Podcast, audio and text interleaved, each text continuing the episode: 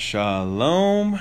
This is Emet, aka Shomer Man. So, you know, you're probably not going to be surprised, but I have a new segment that I would like to introduce to the GYS, the Get You Some series. And the segment that I would like to introduce will be Shabbat Gleanings. Um, for those of you who don't keep Shabbat, who don't even know what that means, um, you will learn like so much stuff on Shabbat that will just blow your mind. You won't be right for six days, and then it starts all over again. So that's what happened to me. It happens all the time, and I am very, very grateful. So, yeah.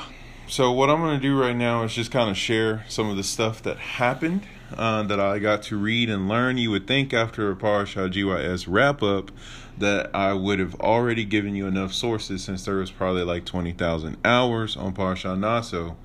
But again, I tell you, Parashah Naso is the longest Torah portion. So, all right, we will start with the opening blessing and we will continue on with Parashah Naso, even though it's time for Parashah Beha Aloteka.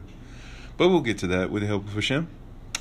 Baruch atah Adonai Eloheinu melech haolam Asher bachar banu mikol hamim Venatan lanu et torato.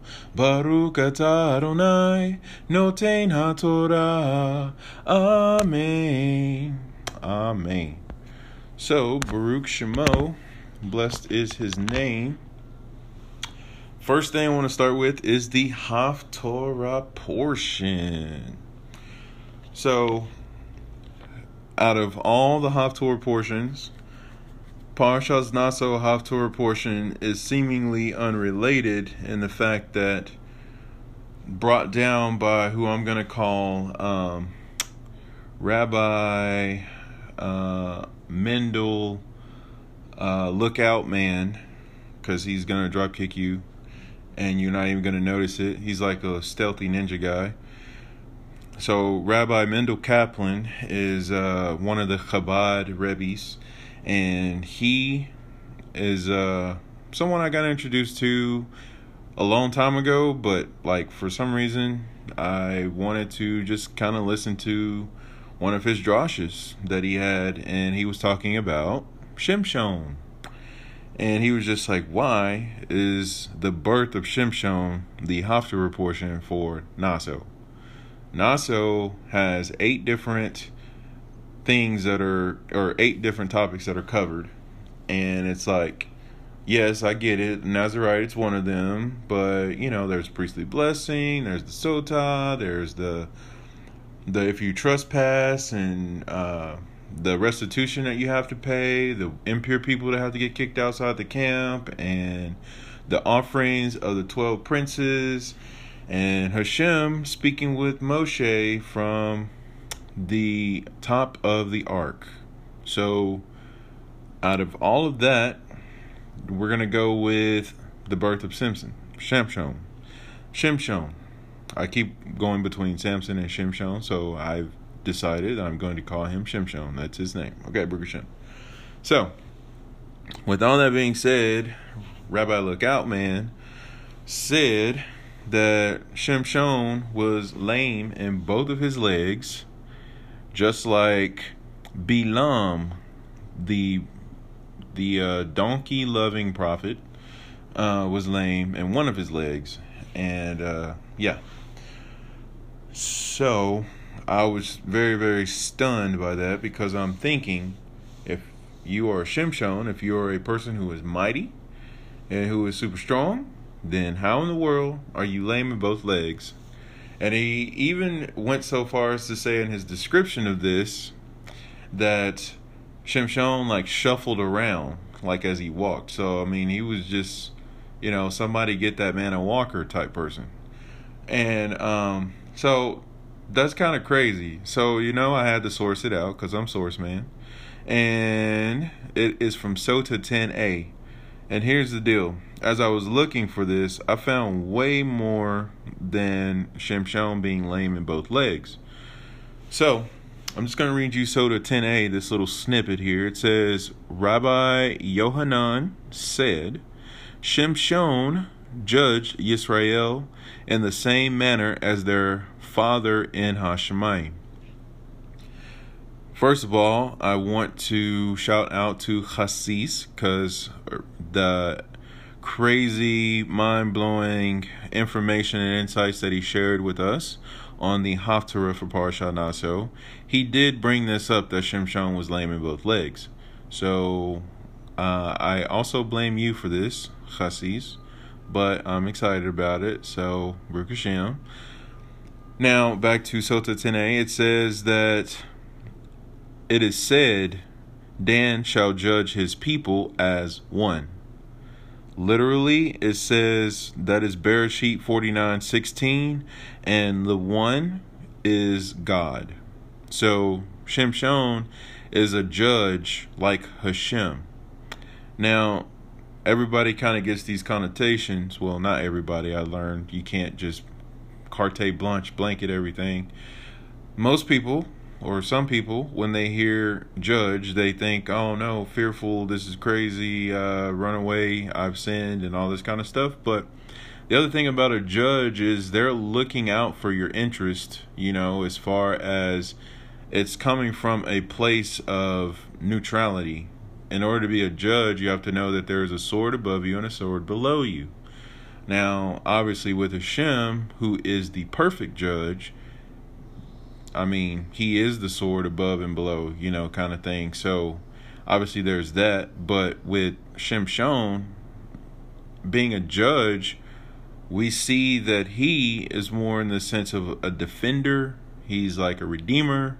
He's a type and shadow of Mashiach, the Son of Righteousness that will rise with healing in its wings, because his name means sunshine or sun, because it's based off Shemesh and that is Shimshon. So, and we know Mashiach saying that I didn't come in the world to judge it, I came to actually save it, and how all of that kind of works together. So, judge, which is Shofet, Be'ivrit, is a little bit more than just like I'm gonna rule against you in the court of law and sentence you to death, but there's a little bit more involved. But that's not where I'm trying to go in this Josh. Um, I do want to stick with the fact that what Sota 10a just told us is that just like Hashem is a judge over Israel, so was Shimshon. So he was associated with one of the divine names of Hashem. So now, I'm going to eject for a second and go all the way to a Lapid type insight with us knowing that there are types and shadows of Mashiach Yeshua. If Shimshon, the one who is like a Mashiach ben Yosef, who begins the redemption because the Philistines, which by the way are not related to Palestinians, this group of people actually haven't existed for 3,000 years. I learned that from Rabbi Lookout Man. So, uh, yeah, there's that. Anyway, uh, because he was against the Philistines, it was said that he was the beginning of the redemption that would ultimately culminate with Melech David completely wiping these people out. So, being delivered from the enemies of Israel is a two part process. It takes place in stages. Again, Hasis brought this out in the Haftarah. And you know, Shemesh, the sunrise, the redemption is like in the sunrise, which is a Shemesh, and so Shimshon is correlated with that. So now I, I submit to the listener that when we're thinking about Shimshon and how he's a Mashiach ben Yosef, and he himself is connected to a divine name of Hashem, we should know that when Mashiach ben Yosef shows up on the scene like completely manifest in physical likeness of man that obviously this would be the divine one of the divine names made flesh. But even more so than that Mashiach is said to have a name that is higher than any other name. Now I also submit to you that Mashiach's name is Yeshua. We know that and if you didn't, welcome. We've been expecting you. there was another person named Yeshua, and he he was the redeemer that came after Moshe. So he was likened to the moon, while Moshe was likened to the sun. And we do know that Moshe and Yeshua were connected because Yeshua never departed from the tent of Moshe, and he also took over after Moshe's death, quote unquote, because they say Moshe never really died. But also that Yehoshua is the one who actually led the children of Israel into the promised land, led them into battle with victory whenever he was the leader and caused them to be established in the land. So when you put all that together, I mean, that's just um, crazy. But his name being Yeshua, okay, so he has that name, the Messiah, Yeshua has that name. And so it's just like, okay, if his name is higher than any other name, how is this name used elsewhere? Because it's than any other name. So, what other names could possibly be higher, right?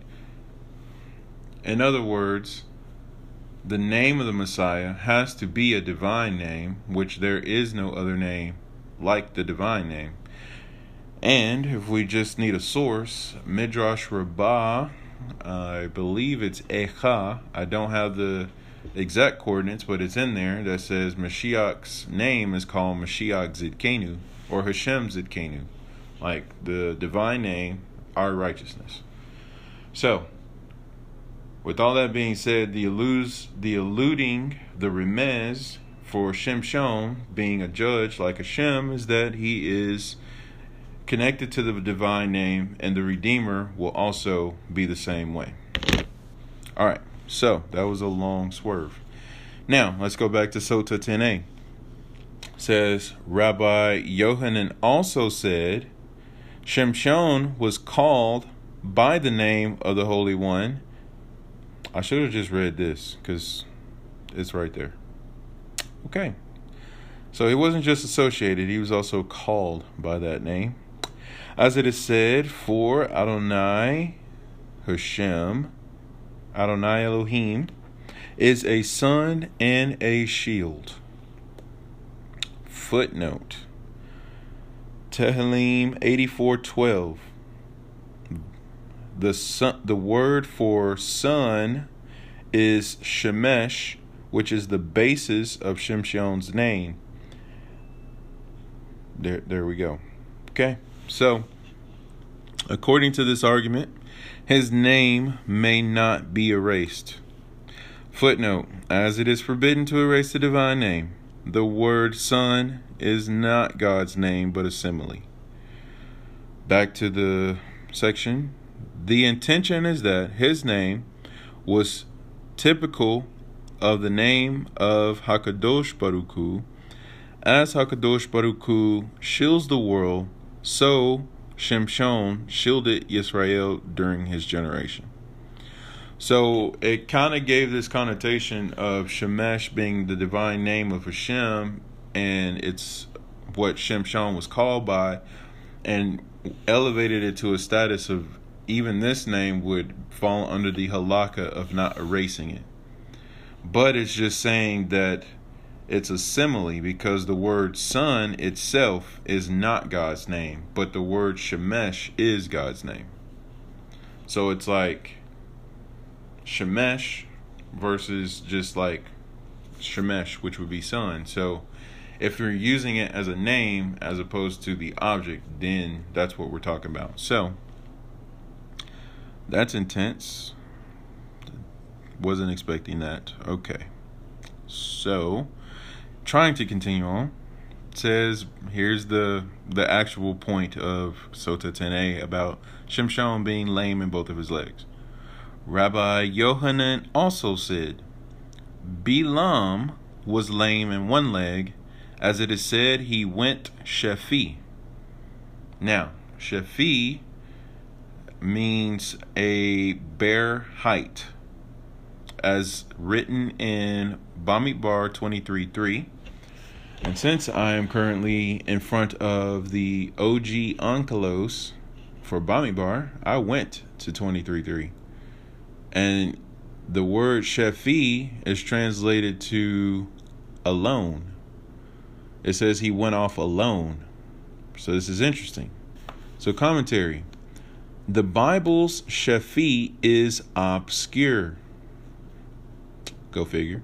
And has been translated by various scholars in widely different ways. Some feel that the description of Balaam's behavior. Okay, sleek, I got distracted here. Some feel that the description of Balaam's behavior that it is a description of Balaam's behavior. Others say that it reflects his mood, and others say that it is a location. Wow, that is a lot of different opinions. But that's not quite 600,000, so we still got a lot of space. Okay. The following are some examples. It denotes alone or in silence. For there was only silence with him. Rashi and Saadia compare Yeshayahu 13.2 and some other sections, and it says the Babylonian Talmud Gittin 73a. It may mean stealthily, like a snake. That's the Ibn Ezra. Onkelos reflects the former and the pseudo Yonatan, the latter. Neofiti repeats Shephi and alone, Rashbam and Chizkuni mirror the Talmudic tradition in Sanhedrin 105a that Balaam became lame when the Hamor crushed his foot against the wall and renders it limping, the meaning of Iyov 33:21. The Septuagint I know, I'm acting like I did not just read that, right? Cuz he apparently was not lame until he tried to curse Israel. So one of the uh, unfortunate incidents for him in his pursuit of that was a donkey crushing him, namely against a wall uh, that says that this boundary shall not be crossed.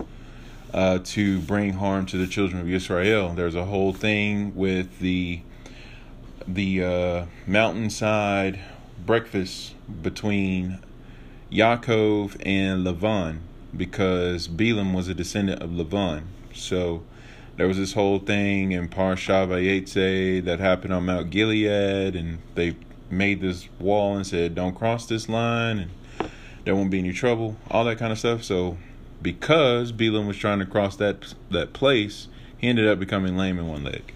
Okay. Says suggesting presumptuously or immediately the Vulgate says he went away immediately and God encountered him. Nachmanides explains Shephi as to the heights.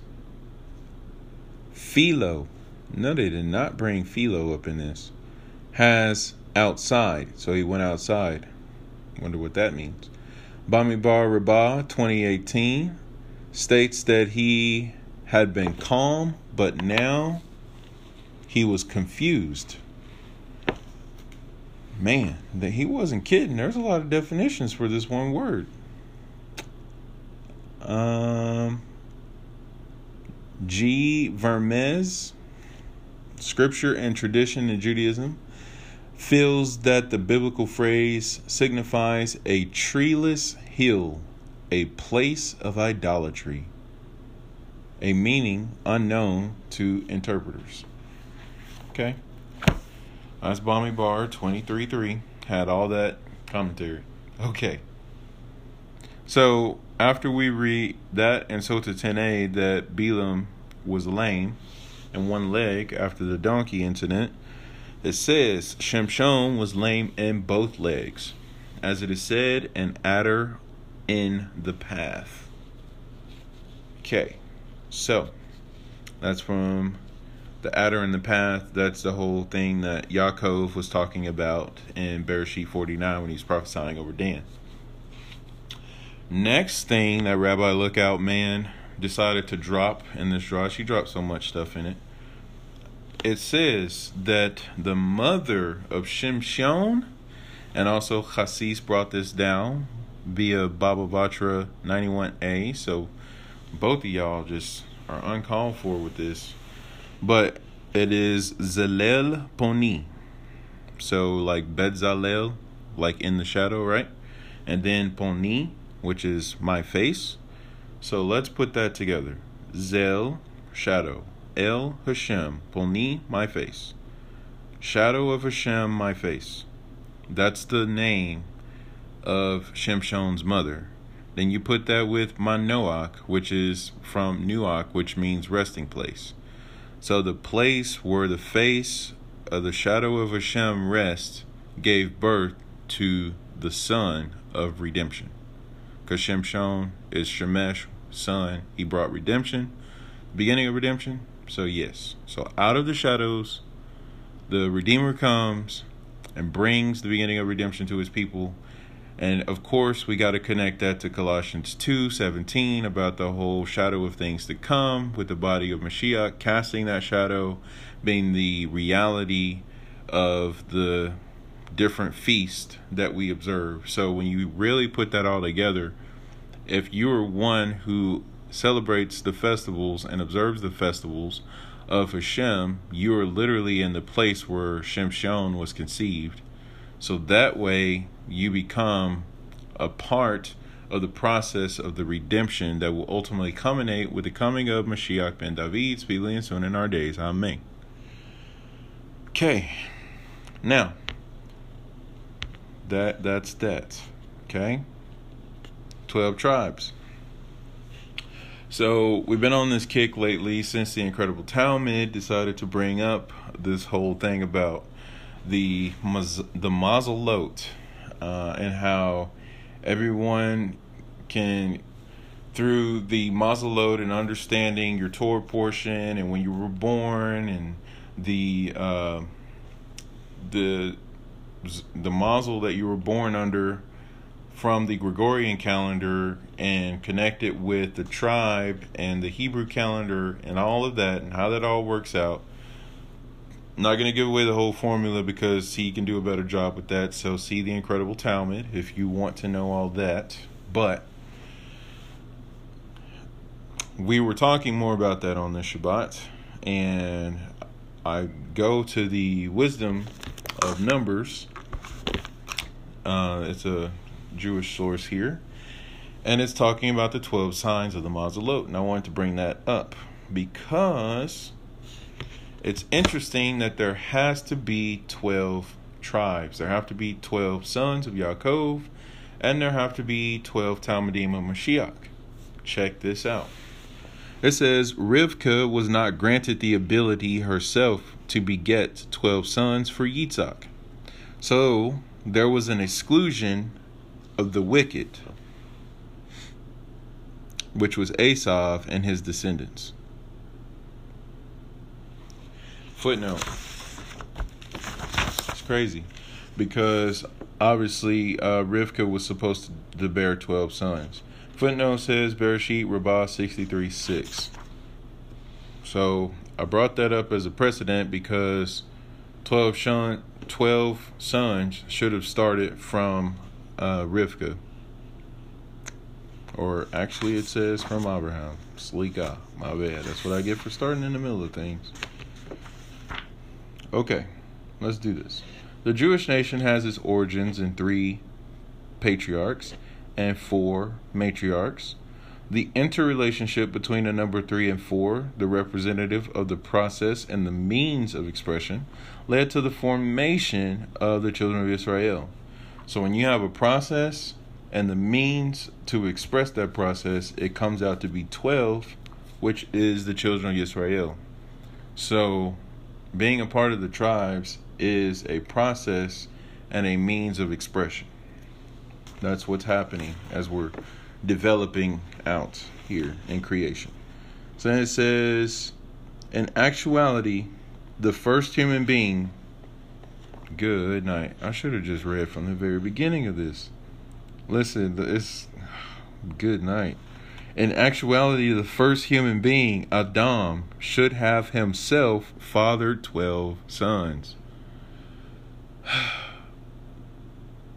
It's just insane. Like, this is blowing me away because I never knew what was so significant to Mashiach having 12 Talmudim. Like, he just went and found 12 guys and was just like, yeah, follow me. Like, okay, why does it have to be 12? And when Yehuda uh, Iscariot, Iscariot uh, decided to turn his back on Mashiach and all that kind of stuff, betray him, they had to find a replacement. And it was just like, no, we have to have 12. And it was so crazy because they ended up finding two more guys and they ended up casting lots for them. And um, I think it was Matthias that actually won. Uh, you, know, I'm to have to pull up my source on that because I don't want to be MSU and stuff. Stand by. Opening up my Bible to Acts which is funny because no one ever mentions this. So I, I guess I'm glad I get to bring this down. Because as it this is going on, um, some people would be prone to think Shaul is the 13th Talmud that replaced the 12th one that left. But that's not true. It's not Shaul. It says this is Acts chapter 1, starting in verse 23. They nominated two men. Seriously, one of them, their name was Yosef. Oh my gosh. Stop it. okay, so there were two men.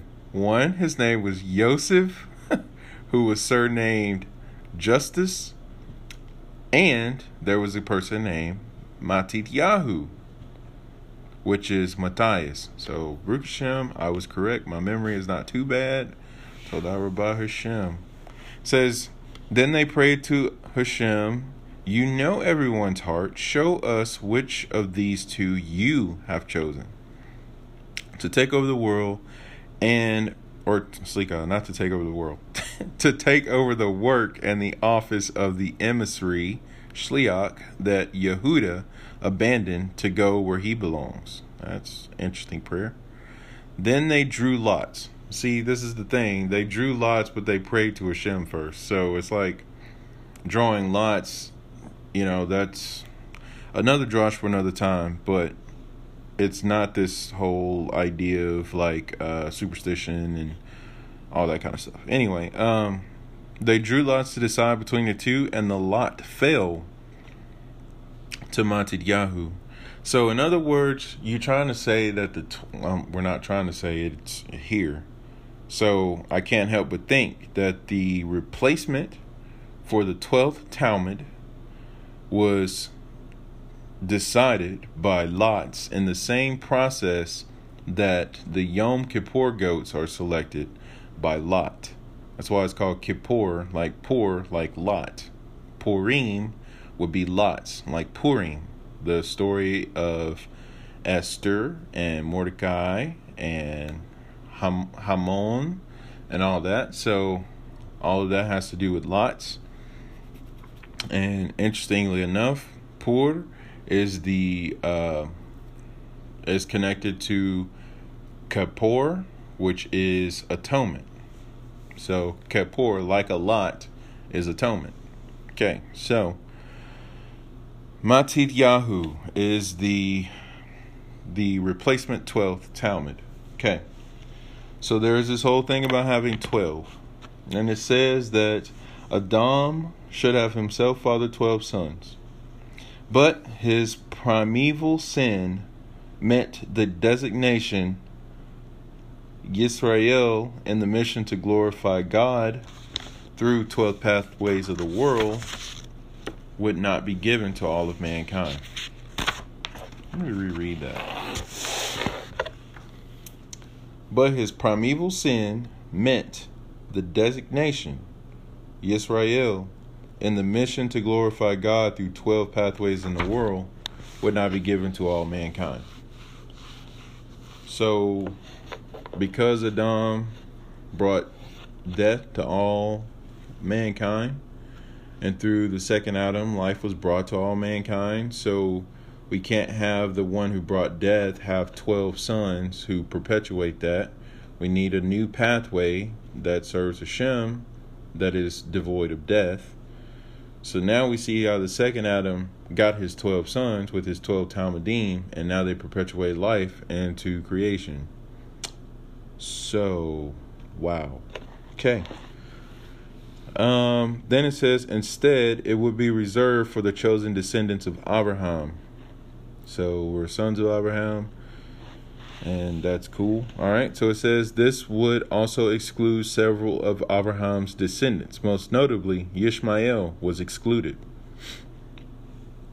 Even though he fathered 12 sons. Get out of here with that. Okay. Footnote 18. You know, I got to go to it. Bereshit 17 20. Wow.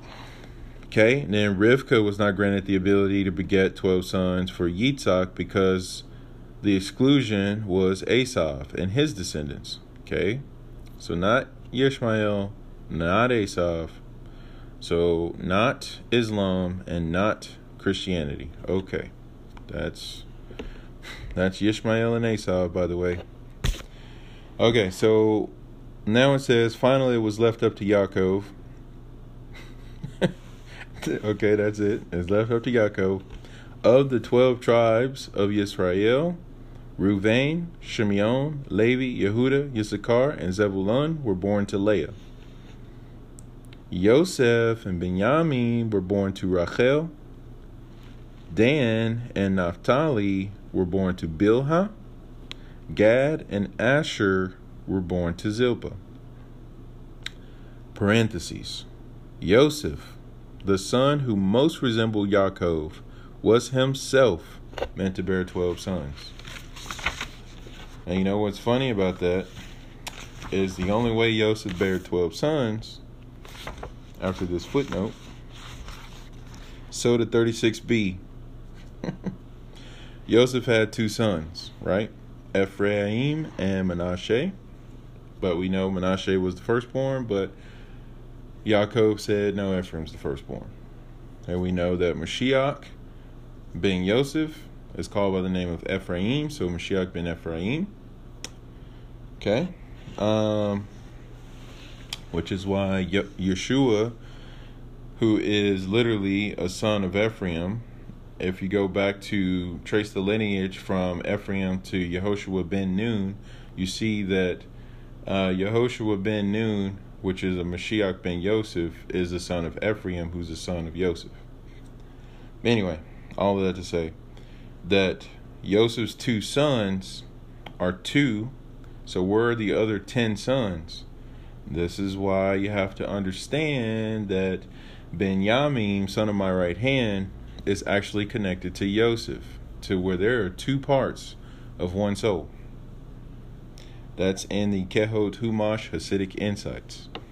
And it says that, okay, because back to the footnote, Sotah 36b, that Benjamin's 10 sons, whose names were allusions to Joseph's, completed the 12 sons of Joseph.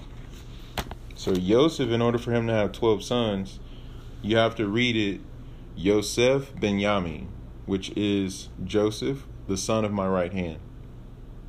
Literally, the son of my right hand is Mashiach ben Yosef, who is the son of Joseph. If you read in the Basora, the lineage of Mashiach, it goes Yaakov, Yosef, Yeshua. So, yeah, there's that. So there's that whole picture to connect us back. Probably want the verse to that. Well, other than just telling you Matthew, first part of Matthew, a little bit after the first verse, I will read you the exact verse. It says, verse 16 of chapter 1 Yaakov was the father of Joseph, just like in Bereshit. And then Joseph was the husband of Miriam, from whom was born the Yeshua, the Yeshua, who was called the Messiah. So again, Yaakov, Yosef, Yeshua. All right. Man, I haven't even gotten to the Torah and stuff. I was just gleaning all this like crazy on Shabbat. So then it says that uh where we at? The twelve signs of the zodiac, which are called mazalot, and some people do the whole horoscope and all that kind of stuff. Well, the horoscope, and eh, not kosher. Don't get you some. But mazalot, in accordance with the teachings of the Torah, get you some. A little bit anyway, because this incredible talent brings down from Parsha Bamidbar that as a Yehudi, we are above mazel. Like there is the influence that we have in the constellations and the seasons and the times and all that, but really because we're connected to Hashem, we're beyond that. So if you see your sign and all that, that's why horoscopes are bad for Jews because that doesn't apply to us. So you can rise above who you're supposed to be according to these horoscopes and according to the mazel that's active in the heavenlies that are in the uh, in the solar system and all that kind of stuff. That's not to influence you, but it can it can help a little bit for you to see things. So, but anyway, all that being said, this is what the commentary is on the Mazalot. Says the object, the objective of the natural world is entrusted to the 12 tribes. They are the ones to fill the universe with godliness. Okay, and I was talking to my Kala, and she was talking, or well, she was listening, so I appreciate her for doing that. Uh, she was listening to me talk about how Mashiach had 12 Talmudim, and they spread the Basora into all of creation. So, thought that was a little neat insight to kind of parallel that here. Then it says the channels through which flows the channels through which this flows operates within the natural world in the Mazalot, which are commonly known as zodiac. This refers to the belt of constellations whose star formations are arranged as signs that are visible in the skies during the course of the year. During the ecliptic into 12 equal zones. In return, these approximate these approximate the 12 lunar months of the year and are matched to the 12 tribes. And this is also matched to the 12 permutations, arrangements of Hashem's name. And there are 12 gateways to Hashemayim that, according to Kabbalistic teachings, have their parallel in the 12 tribes. So, why do you have to be in a tribe? Well, you'd have to do the Chasam Sofer on Orach Chaim 16. So there you go. Then it says Yaakov's 12 sons merited to be included in the composition of the Jewish nation, parallel to the 12 permutations of Hashem's four letter name. Each tribe chartered its unique, distinctive pathway each was an equally legitimate avenue in terms of Avodat Hashem. And this is why the Torah took so much time and why I'm taking so much time on this segment for the 12 offerings of the leaders, the princes, the Nasiim of Parsha or Naso. So that whole thing is because each of those are pathways to Hashem. So this is the thing. You would think in your if you had a Greek mind, which I hope you don't, but if you did, you would think, oh, yeah, there's 12 different ways to get to the same place. And it's like, no, the pathways actually look the same. So, with the Jewish mind and with what we understand from reading the Torah and all the commentaries, is that even though it was the same offering, there was 12 different intentions. So it's not really in that there's 12 different ways, but it's really there's different intentions. There's different character traits and qualities and um, motivations, if you will, you know. So some are like Yehuda, you know, run out frontline type people. Some are like Danites. Come on. Uh, you know, we're wild, crazy, fired up, get you some people. And some are Naphtali's, swift, and where did they go type people because they're so fast. Shouts out to the Rebbe of Sar Shalom, whose tribe Naphtali, get you some. Okay? Uh, so, therefore, if we go back to this Jewish wisdom in the numbers, it says Yaakov's blessing of each son before his passing indicated each tribe would be in possession of a key role in its individual, individualistic pathway of holiness to connect to its godly source. And of course, so here we how we connected back to Naso.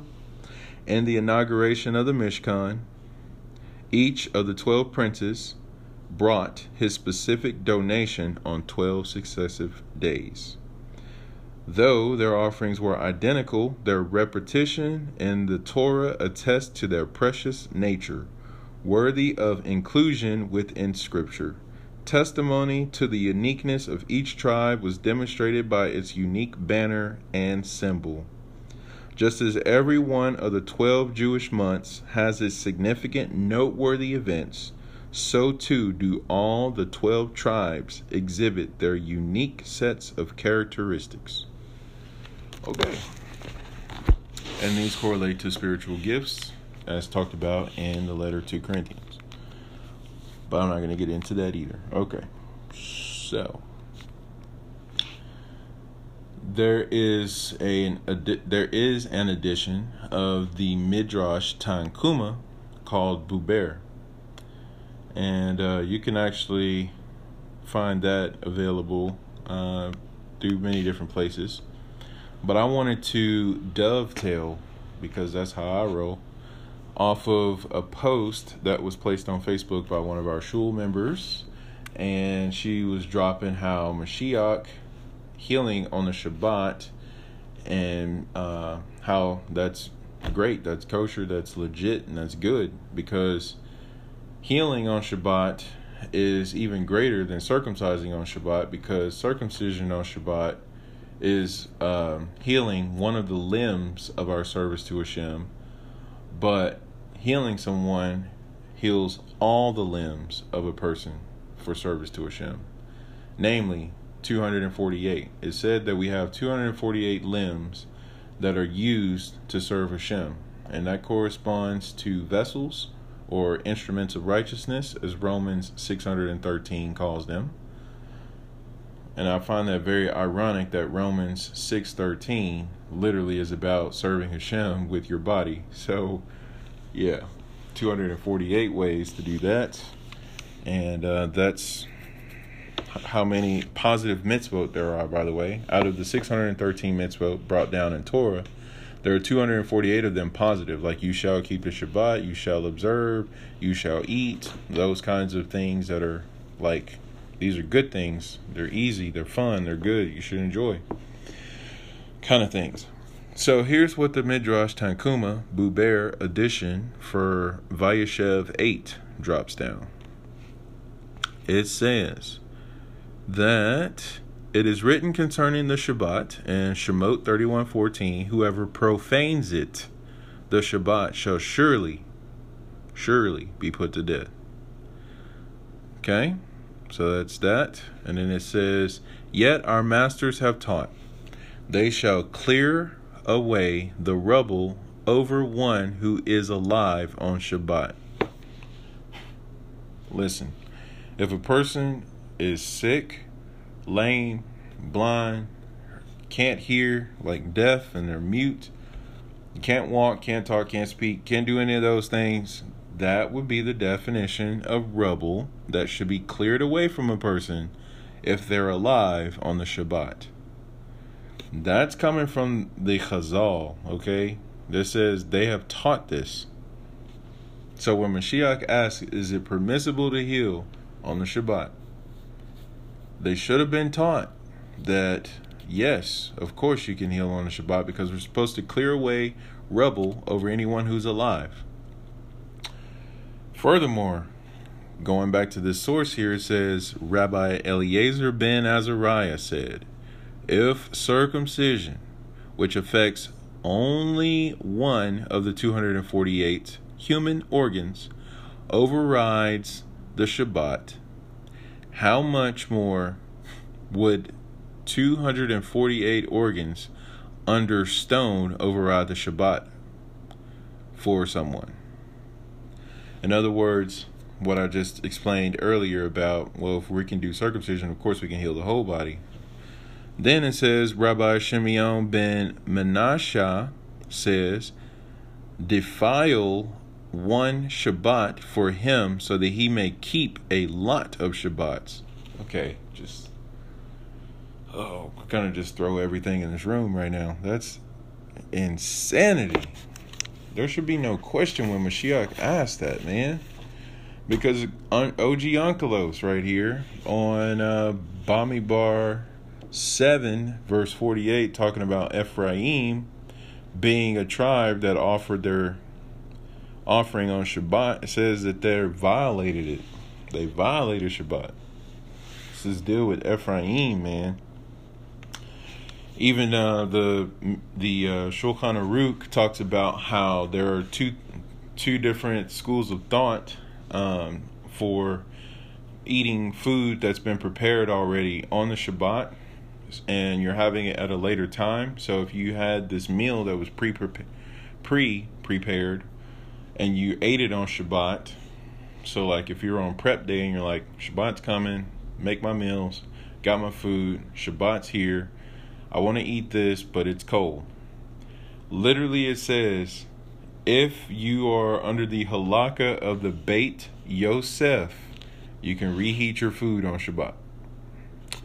Just saying, Yosef, Ephraim, it's like crazy. Okay, so now I'm going to my little source here from Naso about Oh my gosh. The uh I'm gonna call this the Lord of the Shabbat because that's how Captain Israel dropped it down. And it was funny because him and Hasis were doing this little double team technique when this uh when this insight was being shared to where they were already knowing what was up and I'm just stuck here in Onkelos like, wait, did you just hear what this said? So here's Onkelos. OG style. By the way, this is to be a part two. I'm just to let you know. I'm sharing a lot of stuff right now. Okay. So it says that Ibn Ezra notes that the seventh day could mean the Shabbat based on Tanhuma. And the offering was permitted because of the exigencies, exigencies, the exigencies, that's a weird word, of the particular time and occasion. See commentary on verse 14. You know I'm about to do that. Swerve. Okay. Barrel roll. verse 14. Do, do, do, do. All right. Kuni to verse 18 adds that contrary to usual practice, they also brought their sacrifices on Shabbat. And even if they were in a state of impurity. No, they didn't. All right, so Mashiach talked about how in the temple that the Shabbat is being violated all day long because there's even extra offerings that happen on the Shabbat and all this kind of stuff. And it's like, yeah, if you go back to the the precedent offerings that established the Mishkan in the world, there were offerings that were brought that violated normal halakha and practice. But it was for the sake of Hashemayim, and it was for the sake of the greater good. So let me just not go there because it's so tempting. But anyway, don't answer. Don't, don't just never mind. Okay. I just don't know what to do with myself right now. That's that's a lot. Okay, so because it was Shabbat, even if they were in a state of impurity, they could bring offerings. Just Just stop. Okay? Like what I'm what I'm saying is like going through my head and my heart right now is like so all those things that Mashiach did on Shabbat like people were giving him flack that he was violating it not to mention that at his trial before the puppet Sanhedrin that was placed and all these unfair trials, no one ever brought up that he violated Shabbat. It says he was blameless. Like they they couldn't find a reason to incriminate or prosecute him. So what is this? All throughout his ministry, people are like, "No, oh, you violated Shabbat. You can't tell that man to pick up his mat and walk." Like, what? It what?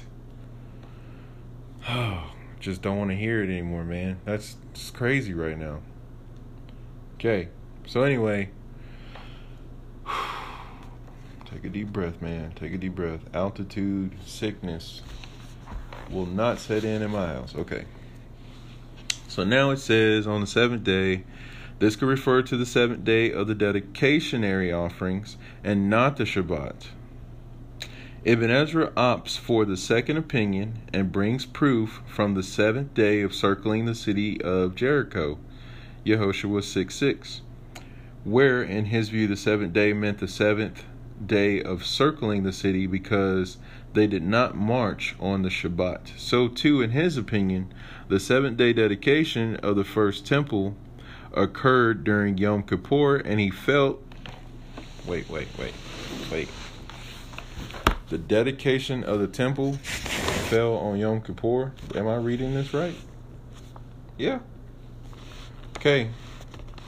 The seven day dedication of the first temple occurred during Yom Kippur.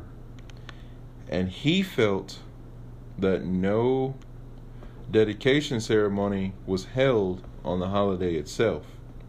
Ibn Ezra's proof is based on his interpretation of these two events. But check this out. Other scholars and Tanhuma felt that Yehoshua had told the Israelites to march around Jericho on the Shabbat, and Shlomo continued the dedication ceremony on Yom Kippur.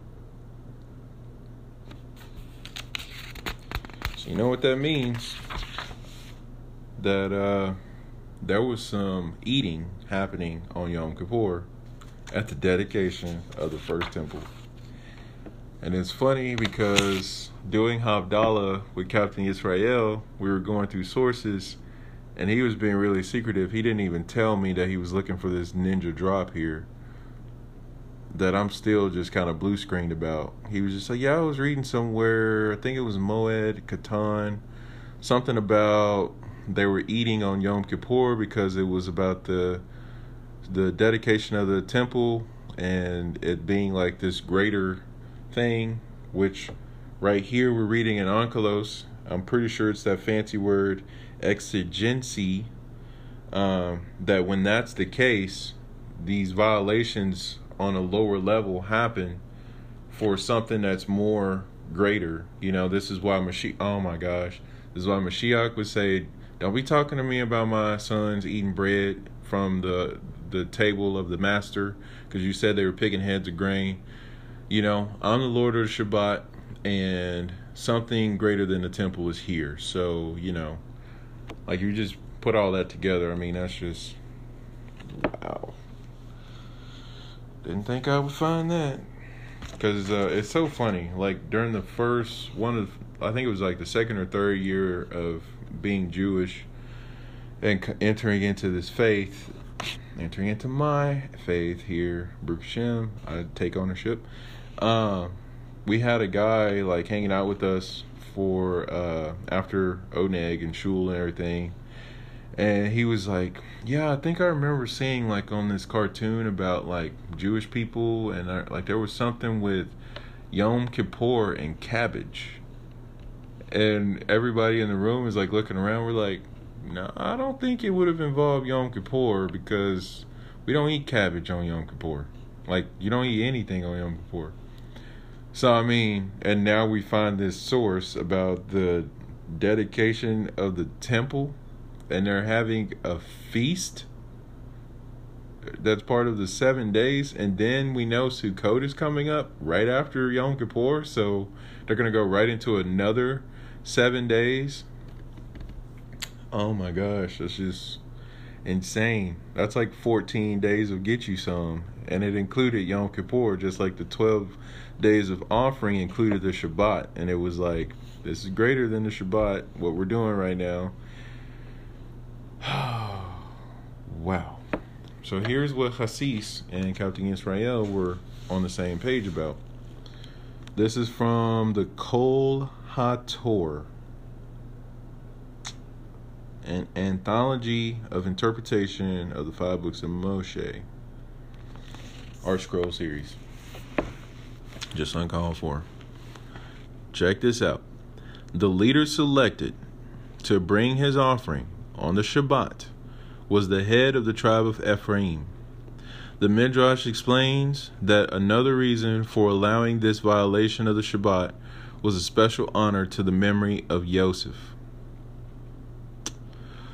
the ancestor of that tribe. Even though Yosef lived many years as a prince of Mitzrayim, he faithfully observed the Shabbat and the other mitzvot. Yosef's body was brought out of Mitzrayim with Bnei Israel, and his coffin was carried in the desert ahead of the Holy Ark to demonstrate his righteousness to the world. So remember that the formation of the tribes around the ark that traveled with them in the wilderness was based off the pattern that Yaakov told his sons to carry his body back to Israel so it could be buried. So we got the body of Yaakov being treated as if the tribes are marching around the ark. And now we say that they have an ark in the wilderness, but Joseph's coffin is ahead of the ark. So the ark is following Joseph who's following the ark that's ahead of the camp, which is three days' journey ahead of them. And that's the ark that Moshe made, which had the broken sapphire tablets in it. Oh, my word. And then don't forget the Or HaChaim drop about the two clouds, which was really one cloud that was ahead of children of Israel, where the fire came from, and all that is in the shape of a hay and all that kind of stuff. Like, okay, just it's overload. We're at 57 minutes. Two minutes to go till we start a new portion. Okay. Then it says that it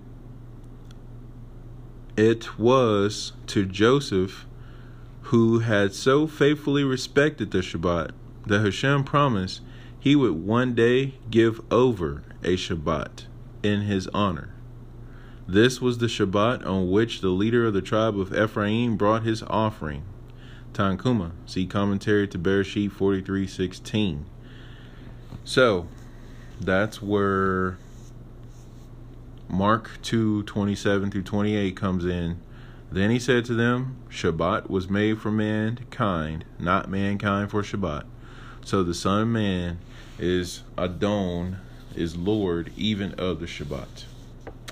So, stand by. We'll be back with part two of the Shabbat gleanings for Parashat Naso. All right, and we are back with the Parsha Naso Shabbat gleanings.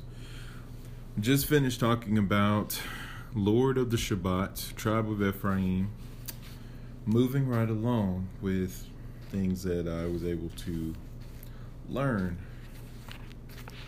I don't know. I, I mean, I just really took time to stop and, um, you know, not even go into Parsha Beha Aloteka. This is the longest I've gone without really starting next week's Torah portion on time because normally I already have read the Torah portion by now and I'm ready to upload the GYS uh, for the Parsha. But, you know, I not so grabbed me and it was like, not so fast. Stay here. Let's learn some more stuff. But anyway, I just had to throw in my little pun. You know, got to get a not so pun in there. All right. So the next topic I want to go over is go back to Rabbi Lookout Man, which I call, or which is Rabbi Kaplan of uh, Chabad, talking about Shimshon and how he correlates this week's Torah portion.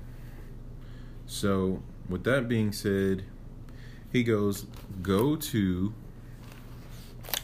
the Haftarah, which is Shoftim 13, Judges 13. And he says, look at the conversation between Manoach and the Malach. And uh, opening up my notes here. Oh, I need my little graph. Here, graph over here. Okay, so he says if you look at what's the verse?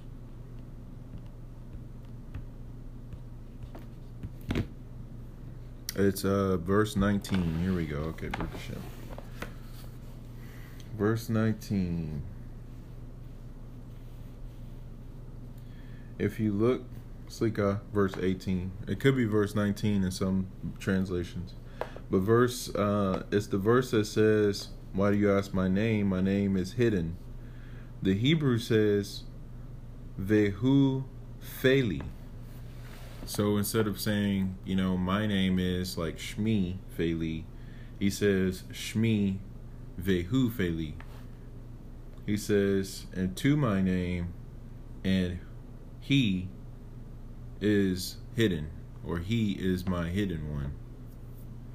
So in other words, this angel is speaking like in third person, like the way Mashiach spoke, you know. The words I speak are not my own.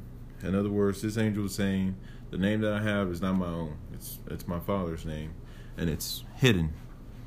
Now, before I do the connection back to the parasha, another thing that I was able to glean and find is that it says if you want to look up more information about Philly, then you need to go back to Devarim. And in Devarim, there is a connection about Philly because it's called any dispute that is baffling, that you cannot figure out. You have to take that to the place where Hashem's name is in order to figure it out. Let's see if I took a note of it. Probably didn't take a note of it because I was too turned up about it. Nope, sure didn't. Okay, so going by memory. So, um, basically, it's anything you cannot figure out.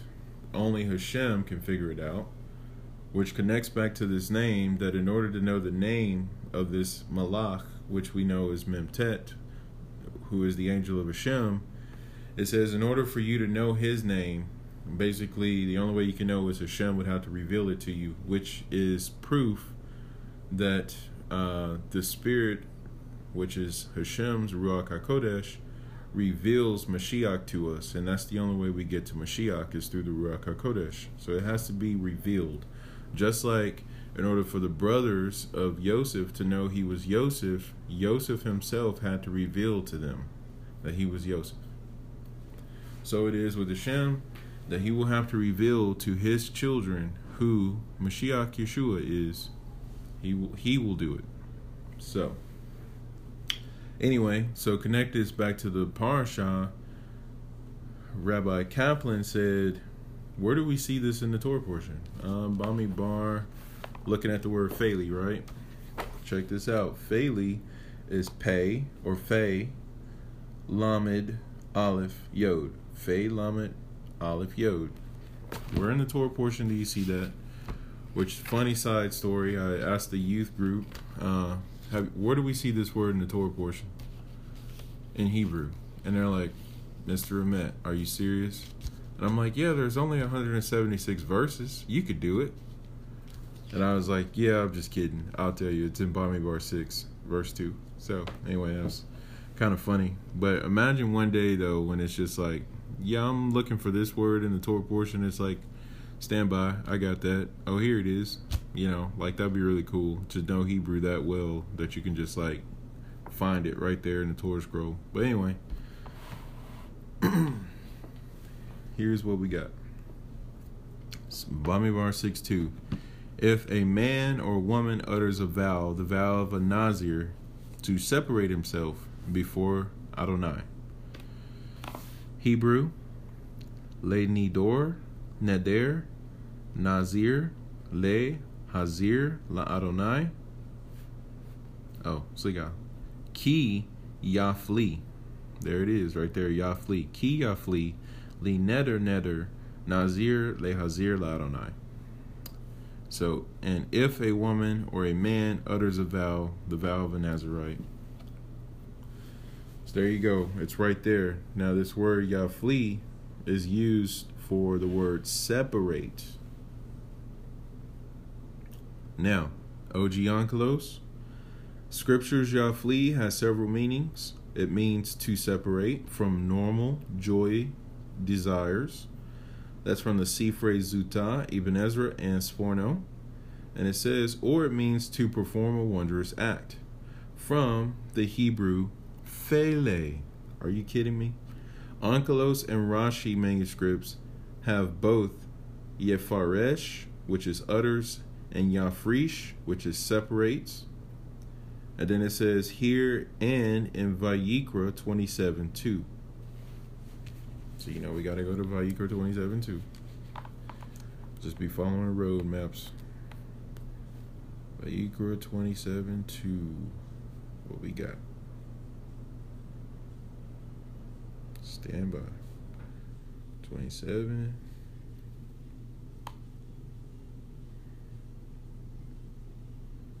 Looking for the word Yafrish.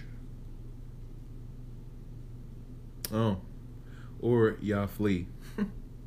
well, how about that? Yafli, as it appears in Bamidbar 6 2, as permutated from Shoftim 13, 18, or 19, says in Vayikra 27 2, these verses are all connected now. There we go. Daber b'nei Yisrael ve'amarta lehem ish ki yafli neder be Erkeka nafshot la Adonai. Speak unto the sons of Israel and say unto them, when a man shall make a special vow involving the evaluation of persons. Okay, so Yafli is connected to a vow, which is connected to the Nazarite. man, the Torah is just so insane.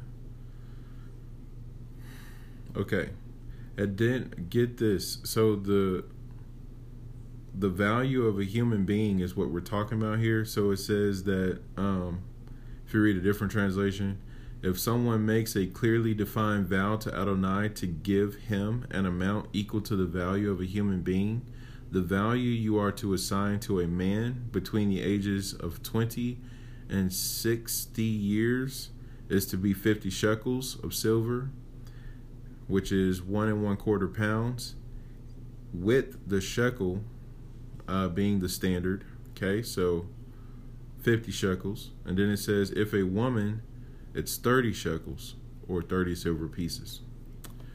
To which, enough Pincus uh, Parasha Bechukotai, was talking about how the Shekinah is the representation of Hashem being Echad.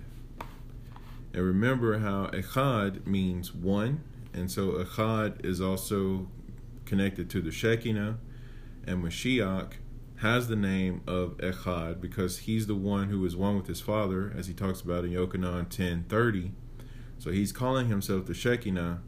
And it's interesting because the Shekinah is a feminine aspect, and it says in our verse in Vayikra that if you want to have know the value of a person, and it says between the or uh, between the age of twenty and sixty, that if it's a man, it's 50 shekels, and if it's a woman, it's 30 shekels. And Yehuda gave 30 shekels, or silver pieces, to the Sanhedrin puppets for selling out Mashiach.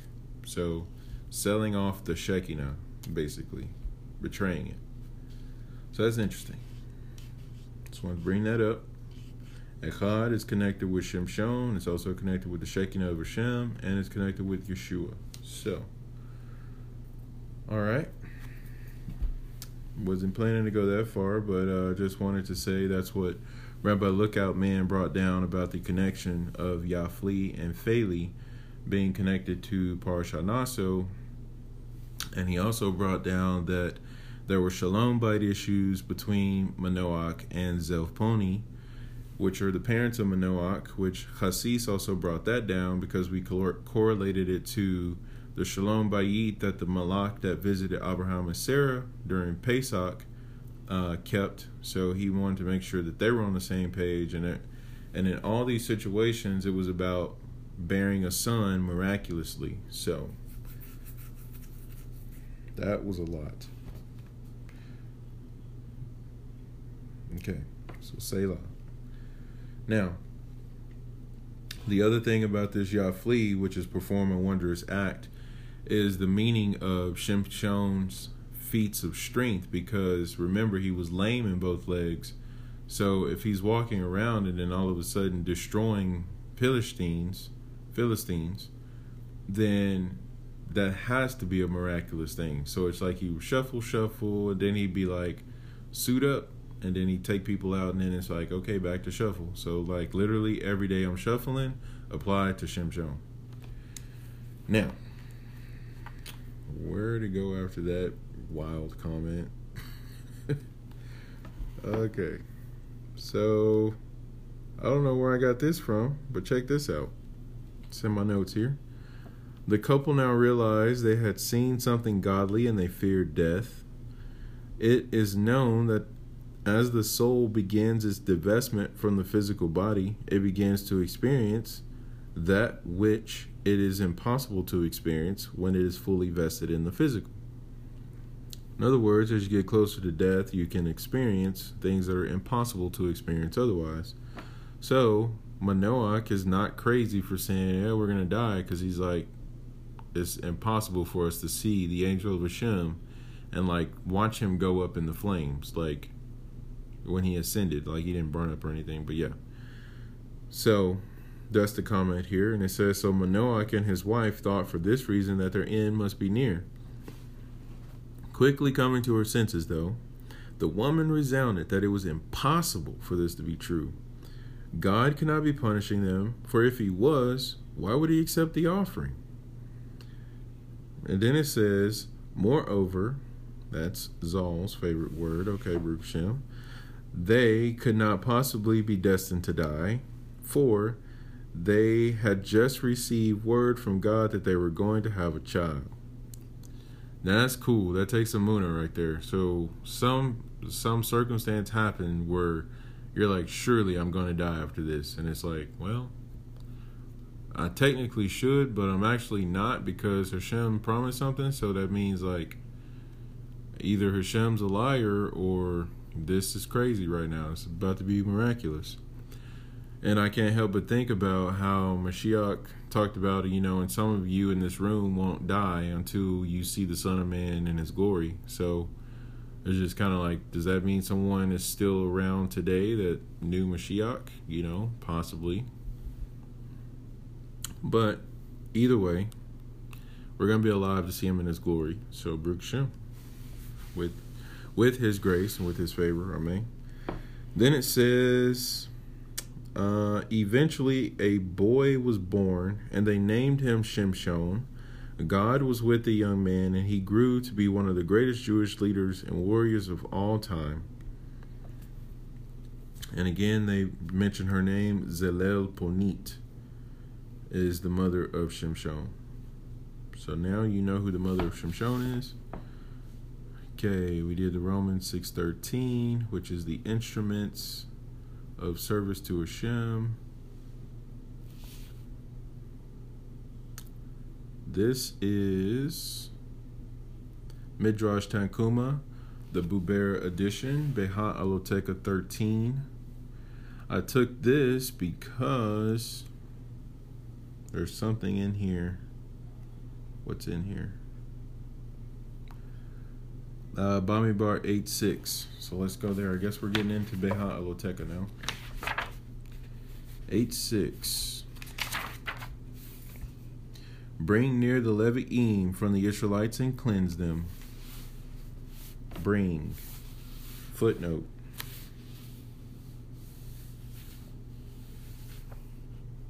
Onkelos, pseudo Yonatan, Sadia generally replace the verb with take when used in the Bible with respect to humans with bring near. So instead of take, they put bring near. Okay, and in verse 6, it says, Kach et halevim.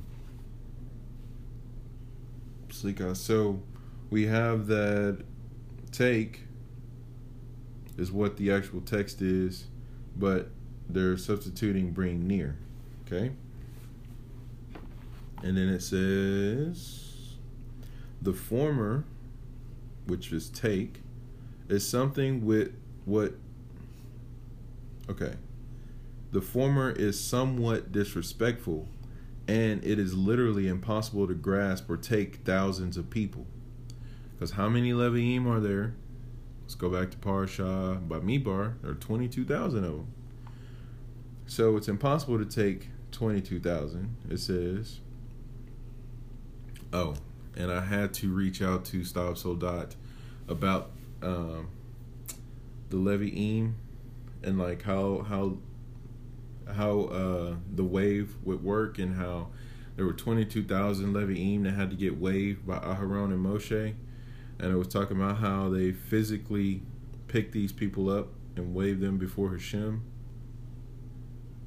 And so I was like, okay, so there's 22,000 people, and they got one day to wave all these people, and Aharon and Moshe have to do it. So this is what he calculates. So you calculate the seconds in a day, and then you divide that by the 22,000 people and there may be a little bit more to that, but here's the thing. Ultimately, what it culminates in is in order to wave 22,000 grown men, it's 3.93 seconds per person. And if you can do that 22,000 times, you have a full day. And that, that would be a full day's work. So, Midrashim points out that it took a miraculous there we go with Philly again. feat of strength in order for the Levi'im to be waved, which is brought near to Hashem. I mean, you only got 3.93 seconds to wave 22,000 people before Hashem. What in the world is that? anyway, um, hope I can refine my note here because I had to swerve. Stand by, stand by.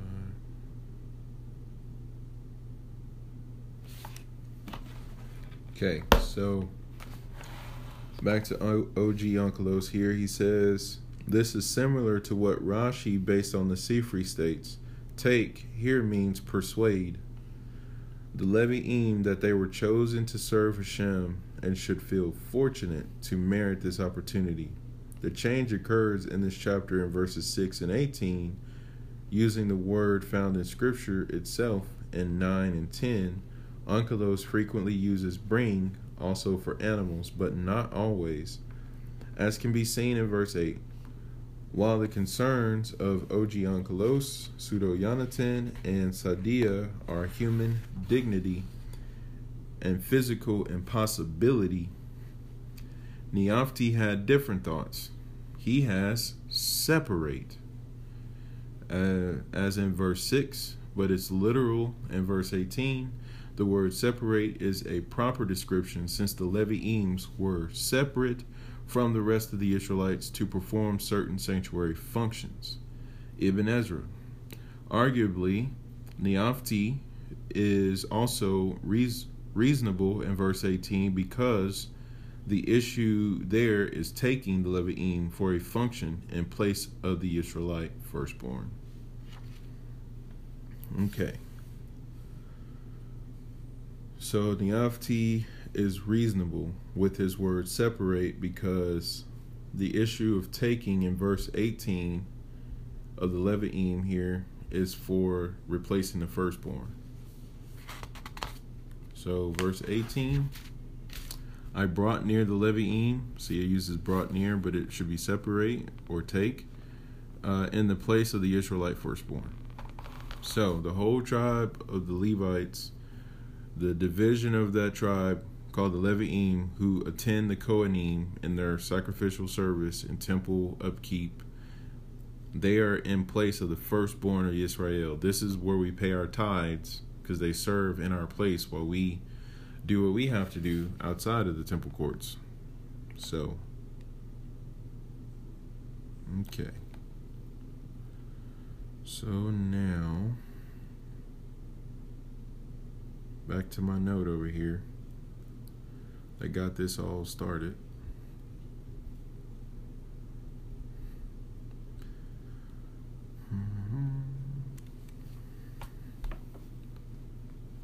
Okay. So it says this is related to Tehillim 11:5. Hashem tests the righteous. Hakadosh Baruchu does not elevate a person to an office until he first tests and examines him. When he withstands his test, he elevates him to the offer, office. And so you find in the case of our forefather Abraham, when Hakadosh Baruch Hu tested him with ten temptations, he withstood his trial. Then after that, he blessed him. It is so stated in Bereshit 24 1. And Hashem blessed Abraham in all things. Oh my goodness. We quote this in the Birkat Hamazon.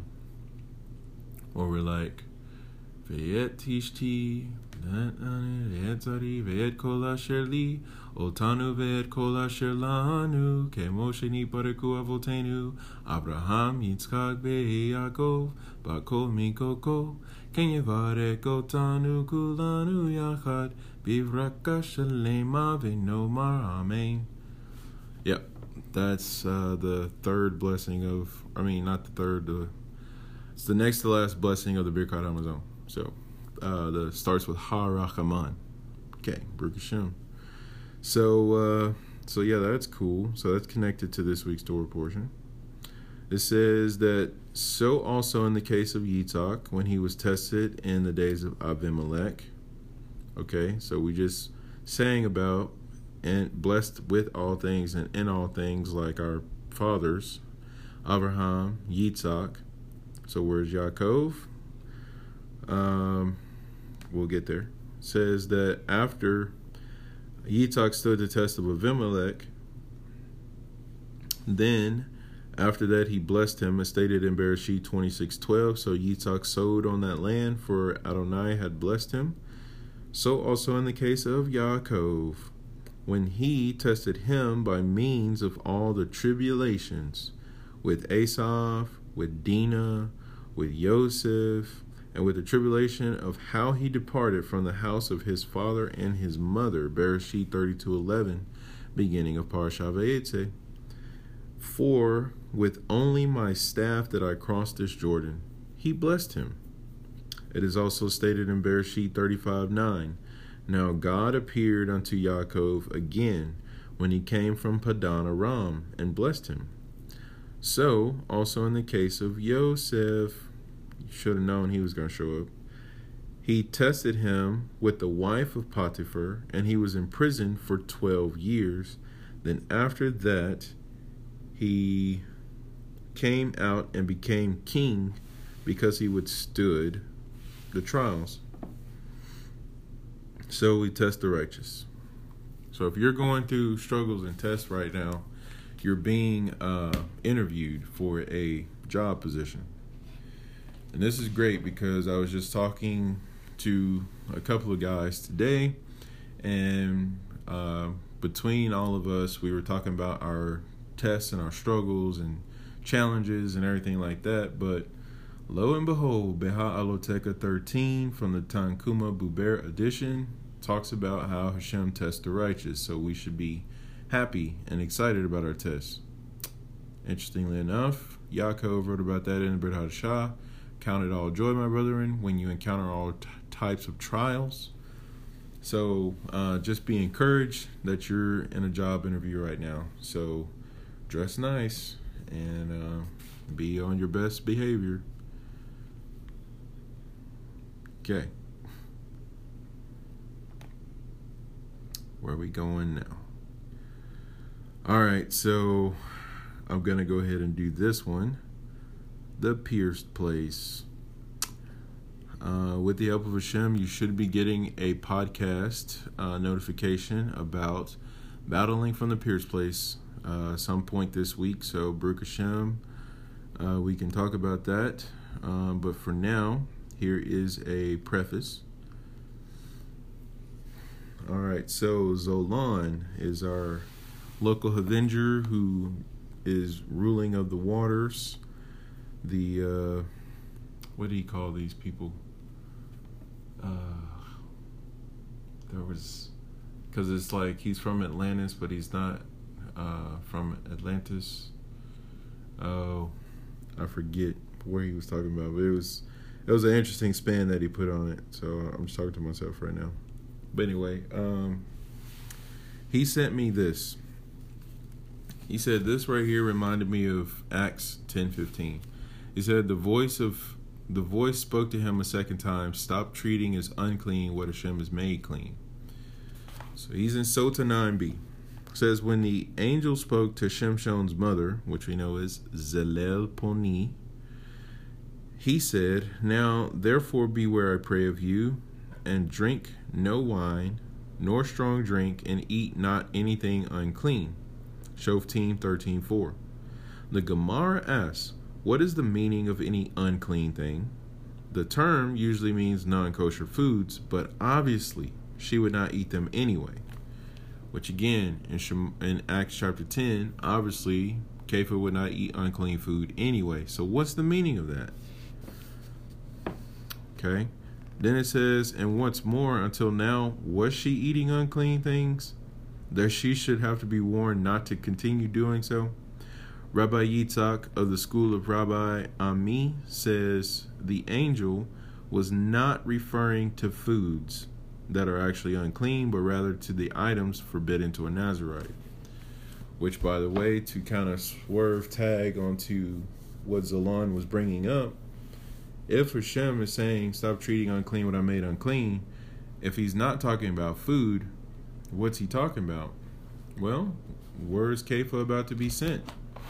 To the house of a non Jew, someone who technically is unconverted, but he's been active in Shul. I'm talking about Cornelius. Cornelius and his household were like get you somes. Like they were not Christians. They were not any other uh, faith that is said to be kind of Jewish but not really, they were in the synagogue and keeping kosher and probably observing the festivals because that's the only way you know what's going on in Judaism anyway. So that's what Hashem is talking about when he says, Don't be treating unclean what I've made clean. Because the thing is, there's apparent rumor that the Goyim are likened to corpses because they're spiritually unregenerated because they don't have the Ruach HaKodesh. And so they would be considered impure and they would be basically like you're walking into the place of a dead corpse, which would create impurity. And uh, you know, the Torah brings down about touching a dead corpse and how that makes you tameh. So, with that being said, it's not about food. Just like in Sotah 9b, it's not about food. That the Malak is telling Zelel Poni not to eat unclean food. So this is crazy. Because, again, Zelel and Manoach are like super righteous people, like that they can even be compared with Abraham and Sarah. And I would even bring to the table Miriam and Yosef you know, the parents of Mashiach Yeshua. Because you know, Hashem is not going to send Mashiach Yeshua to be born of someone who's not Torah observant or who is lax in their observance. So, you know, there's that. But, continuing on, it says the angel was not referring to foods that were actually unclean, but rather to items forbidden to a Nazarite. So, to Zolan, of course, it connects to Acts chapter 10. You are correct. That's awesome. So the other thing is that you added more to this picture, so I'm going to keep reading. After Shimshon smote 1,000 Philistines with the jawbone of a donkey, he called the place Lechai. And you would think Lechaim, right? Well, the Hebrew Belechai is um, the place like to life. So Be, which is a, a preposition, which means in, and then lechai to life. So in to life, lechai. So in the place called lechai, and it says out of there came water. So, but here's what it says about lechai. It says God cleaved the hollow place that is in lechai, and out of there came water. So this place called lechai has a piercing in it and out of that piercing came the water, which Shimshon drank, and his spirit came back, and he was revived. Judges fifteen nineteen. Now, the verse or the statement before this it says, So he smote the Philistines with the jawbone of a donkey, he called the place Lechai. God miraculously granted him to drink as he was dying of thirst. So, Spirit's place, water comes out. Rabbi Yitzhak of the school of Rab Ami says he desired something unclean, as he was driven by lust to go to the Philistine women. Therefore, the saving of his life was dependent on something unclean, the jawbone of a donkey. Battling from the fierce place, preface here we go. When Mashiach was on the crucifixion stake, that was technically an impure place. That's why he was crucified outside the camp. But here's the beautiful thing about it that's where it says the saving of his life in Sotah 9b, that's where we were saved from because we were drawn to unclean things. Now, the unclean things in this scenario where Mashiach's death takes place takes place on a tree. Now, where does that appear in the Torah that appears in Devarim? Okay, stand by. I'm to get my Tanakh.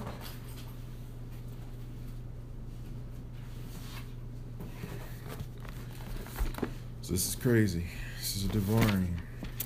By the way, this verse is also in Galatians, talking about those who are cursed when they hang on a tree.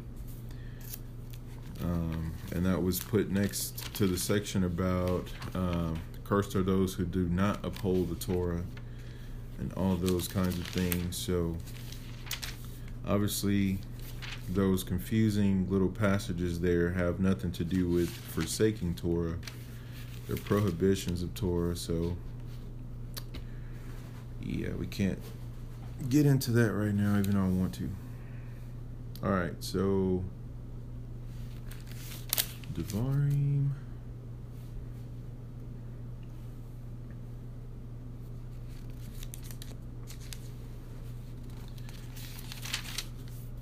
Around like 22, 23. Oh, or 21. That's cool. All right, check this out. So, talking about being drawn to an impure place, right? And Mashiach is on the crucifixion stake and he is the rock, like as in Corinthians 10, where it says this rock is Mashiach, and that's the water that watered the children of Israel in the wilderness. So you got the rock being pierced out. Sotah 9b saying that's where we are, uh, our thirst is quenched. And then the tree is an impure thing that brought us salvation because in Devarim it says, if a man Okay, this is uh, 21 22. If a man shall have committed a sin whose judgment is death, he shall be put to death, and you shall hang him on. The English says gallows. Boy, I wish I had Onkelos right here. That's enough of that, though, right? 23. Hang him on. Okay. Oto al eight. Hang him on a tree.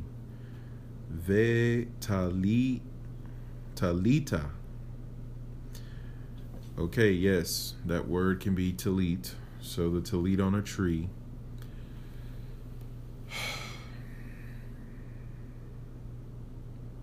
Okay, so talit is spelled with a tav, but talit is spelled like uh, the word talit, which means hang, is spelled with a tav, but the word talit, the garment, is spelled with a tet. Tav and tet are interchangeable, so um, remember you can go back to um, that and make talit and talit hanging. The talit hangs on us right? So Mashiach was hanging on a tree. The talit was placed on a tree. So that's the crucifixion of Mashiach right there. Okay, that's so crazy because if you think about in a synagogue on Shabbat, there are talits and they hang up. And if we see that, that's what the crucifixion stake was a talit hanging on a tree. So if you hang up your talit on a hook of some sort, preferably made out of wood, I guess, or just hanging. It's a picture of this. Wow. Okay. So we're not cursing our talits, obviously, chasve shalom, but the picture there, good night. So vetalita oto al ha'etz means you shall hang him on a tree. This is the judgment and the death of a person who committed sin. Now, where is this in context of the wayward and rebellious son that happens when a man goes out to war and takes the woman who is a captive of the place that they went to war against and he's like, "Oh, yeah, I love her. I'm to marry her." And he forsakes his own wife that he may currently have which is weird to me, but he does that and then they have children and then their children grow up to be wayward people who are rebellious. There's this whole thing about um, let me just read it. This son of yours is wayward and rebellious. This is 2120. And he does not hearken to our voice, which whose voice? The elders of the city. Who are the elders of the city echoing the Torah? So he's not Torah observant. He is a glutton and he's a drunkard they have a footnote. Shouldn't have done it because I'm doing it. Okay. The boy must have stolen from his parents enough money to buy and consume a substantial amount of meat and alcoholic beverages. Sanhedrin 70A. Okay, so this kid is an issue. So all of that, and you shall remove the evil from your midst. Okay, so all the men of the city shall pelt him with stones, and he shall die. Again, this kid has to be at least 20, so there's that. He spends tw- the first 20 years of his life rejecting the teaching of his parents. It says, And you shall remove the evil from your midst, and all Israel shall hear, and they shall fear.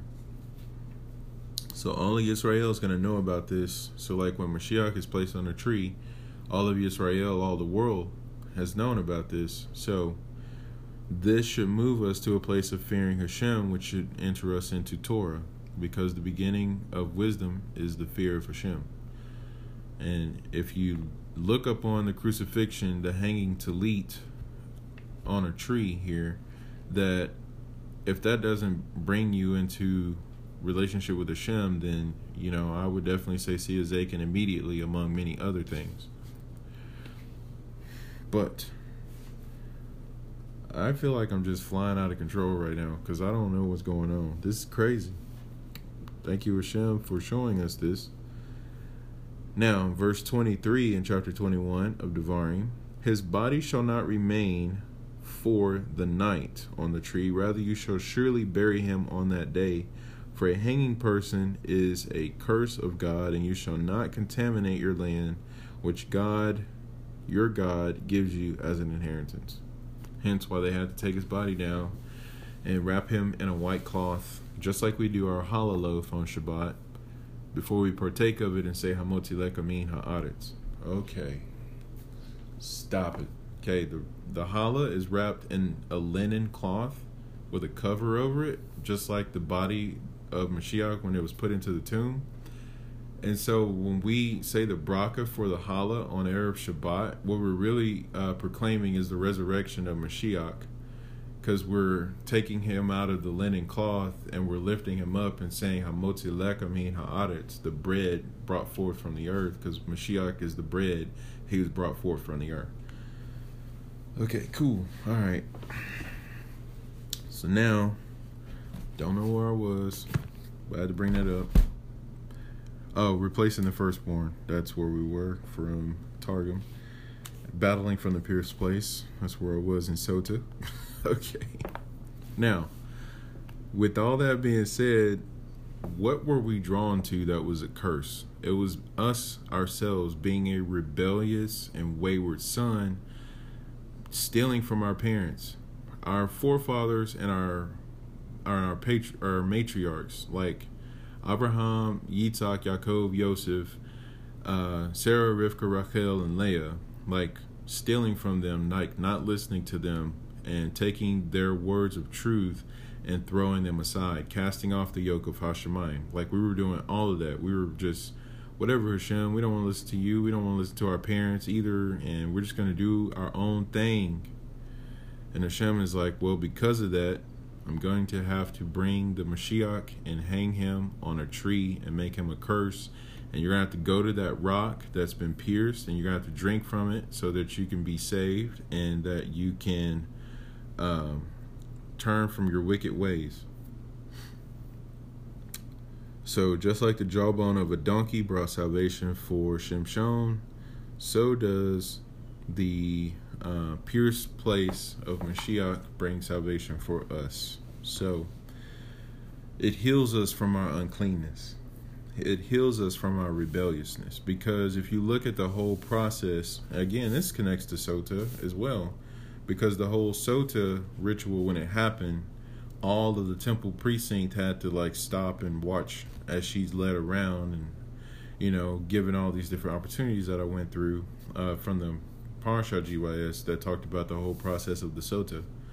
So with Mashiach, from his trials to his beating to his whipping or lashes, um, and then him being led to the site where he was ultimately crucified, which, by the way, him being led to the site, I kid you not, Bereshit Rabbah, Parsha Vayera talks about the Akedah, and it says the reason why Yaakov took the wood and placed it on his son Yitzhak is because he was to know that this was him walking to his death like a person carries their crucifixion stake telling you, I did not make that up. I, that's why I remembered it because it's just that impactful to me. So, but anyway, um, so with Mashiach and having to come and experience all of these different things that happened to him, this was to heal us from my rebelliousness. Now, here's the other crazy thing. So, anyone who saw a sotah, it is said that they, after that ritual, would have to undergo a Nazarite vow. And following Mashiach, Lapid Judaism is like a Nazarite vow because we're going to abstain from things that people normally partake of. You know, like namely the things of this world that, uh, you know, that are some things are permissible, but not all things are beneficial. Yeah, I did. I just I just said that. But anyway, but we're going up on a higher level. We're making an ascent. You know, we could do some of these other things, but really we're looking forward to establishing Hashem's kingdom on this earth. But anyway, um, I was reading this from uh, Acts, and it was just talking about how our commitment to follow Hashem is like we're removing ourselves from some things that uh, could draw us away from Him and attaching ourselves to Him, we're doing something miraculous, and it's for a certain amount of time.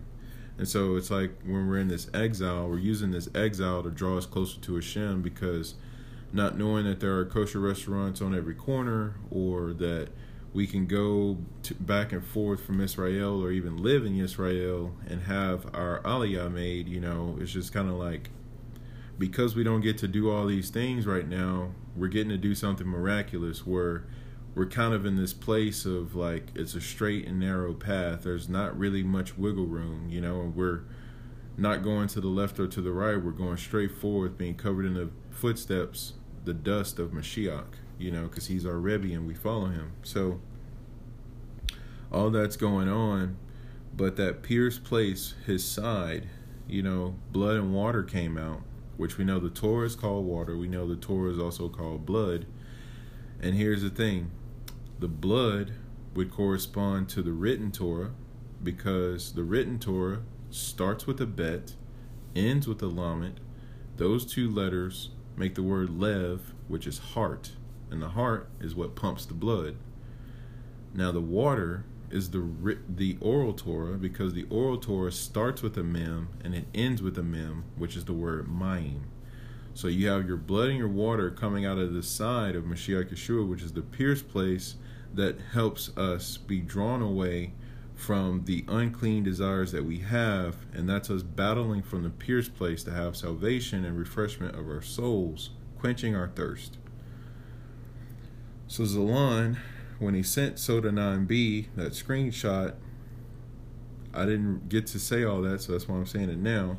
But here's what I said as well in the text that I sent back to him. I'm seeing how something seen as unclean that is actually clean is where salvation comes from, namely the Akedah of Mashiach.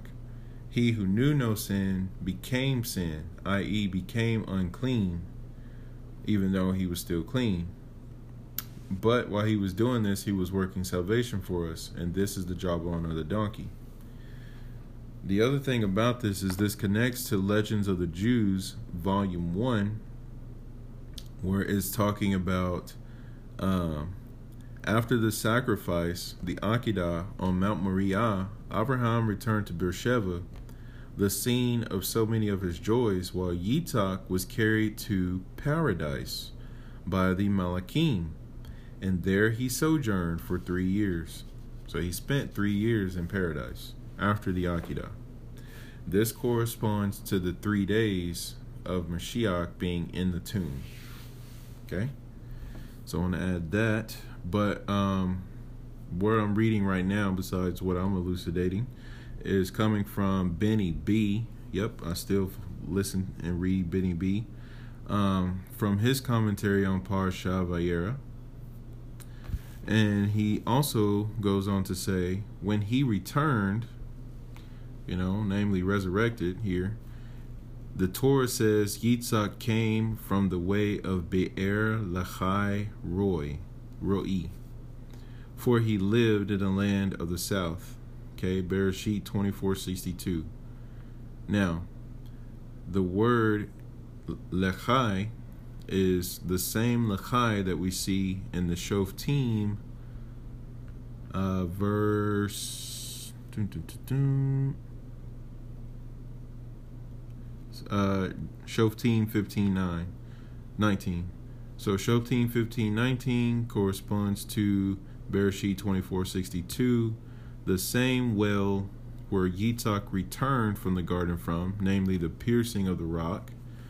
So Yitzhak comes forth, the resurrected Akedah comes forth from the pierced place. Okay, so that's all happening. And then Be'er is a well. We know that the rock that traveled with the children of Israel in the wilderness, which is Mashiach, is a Be'er Miriam, the well of Miriam. So the rock of Miriam, Mashiach was born from Miriam. Okay.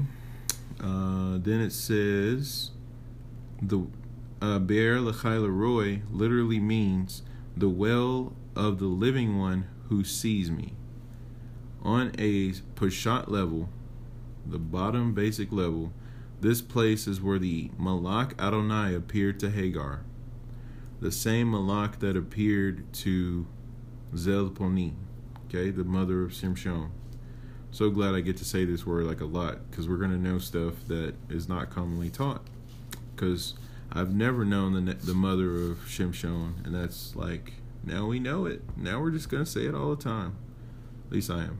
Okay, anyway. The Targum says, and Yitzhak ascended and coming from the well, like literally rose up. And it says, over which the angel of life, literally, Malak Kayama, which is the eternal angel, had appeared. This is Targum Onkelos, OG Onkelos on 2413. Now you see why I call him OG Onkelos, because he just takes his Hebrew text and just turns it up, and you're just like, wait, what? I did not know that was there. So Yitzhak comes from the well over which the eternal angel appeared.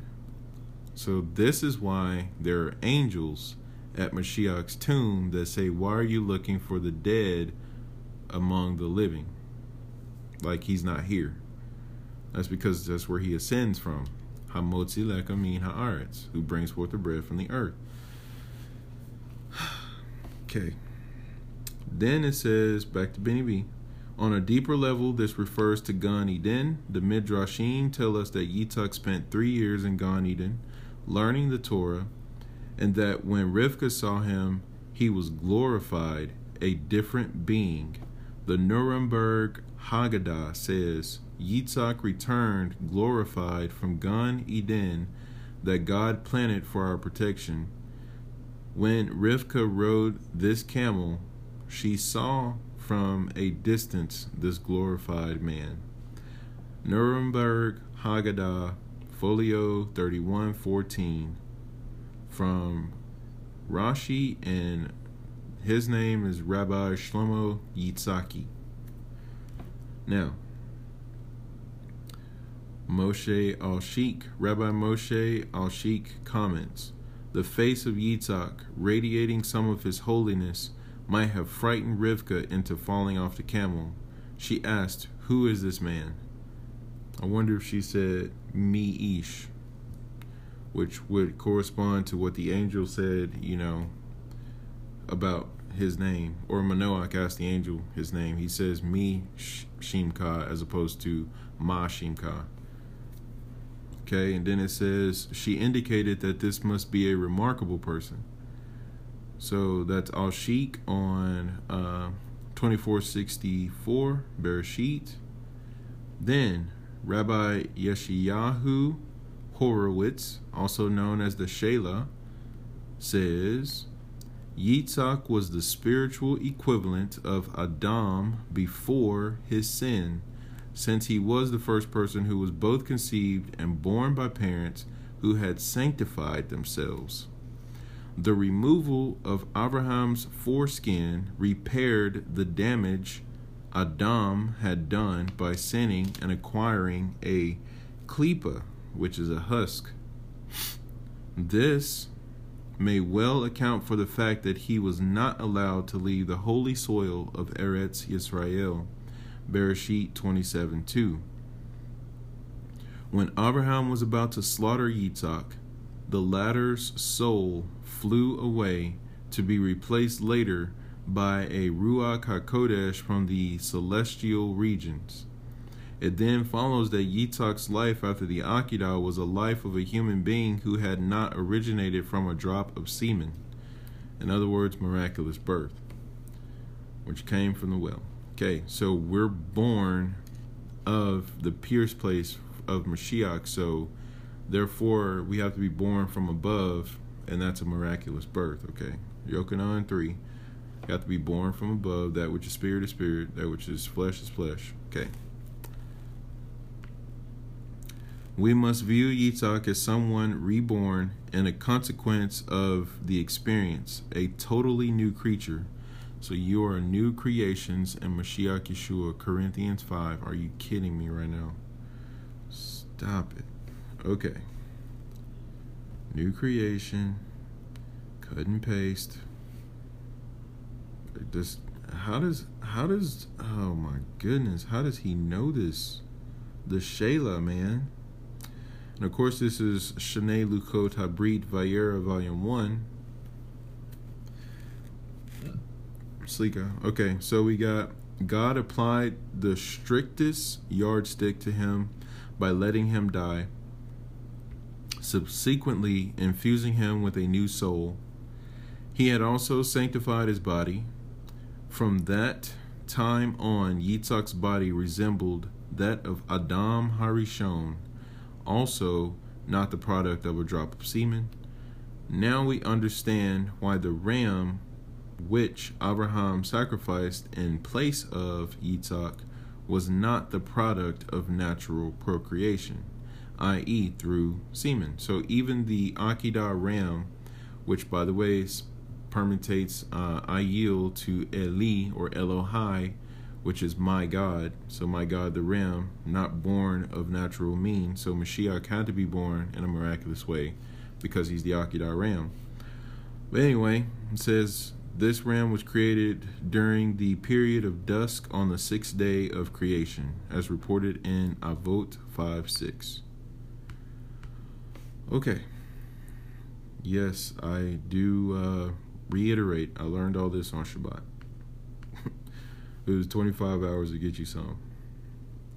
Because, you know, uh, I did a, I got to do a verse with Hashem's grace of uh, Ivri Anochi uh, by Benny Friedman. And in the rap verse, I talked about uh, from the Kippah to the Zit Zit, Basora on the feet feet, Shomer Mitzvah every day and all week, especially on Shabbos for 25 hours, then back to the six days with them GYS praise, with the GYS praise. So, like, even on Shabbos for those 25 hours, still observing the mitzvah, one of the mitzvah is studying Torah, and it just gets crazy on Shabbat. But anyway, so there's that. And um I mean, I don't know. What else do I got here? So much I went over. And we're at what do we got here? Baba Batra 91A. Oh, um, by the way, Stav Soldat literally hit me with his metal arm on this, talking about the nations uh, crowned Abraham king of the world, like even over the nations. So the King of Kings, Lord of Lords, that type and shadow is Abraham. And uh, in Baba Batra 91a, it's talking about Abraham because he's going through all of his tests, right? It says he was imprisoned for 10 years because he rejected idol worship that was accepted in his land. Then he was imprisoned for three years in the city of Kuta and for seven years in Kadu. Okay, so let's add this up 10 plus 3, 13, and then you got 7, which is 20. Okay, so 20 years of imprisonment. Right? So then it says, and Rav Dimi of Nehardea teaches the opposite that he was in prison seven years in Kuta and three years in Kardu. Either way, it's still that 10 years on top of the 10 years of his home homeland. Then it says, Rav Chisda said, The small passage of Kuta, this is Ur of the Chaldeans, Bereshit 11 31. So he came out of Ur Kasdim, that whole thing. And then it says, Rav Hanan, Hanan bar Rava says that Rav says, On that day, when our father Abraham left the world, the leaders of the nations of the world stood in line in the manner of mourners and said, Woe to the world that has lost its leader. Uh, yep. So there's that. Alrighty. So we were in the middle of talking about Abraham Avinu and his 20 years of imprisonment. All right. So uh, according to Baba Batra 91a. So um, I was doing uh, that and talking about how the nations uh, mourned him as the loss of a leader. Here's something else in uh, Baba Batra it says that uh,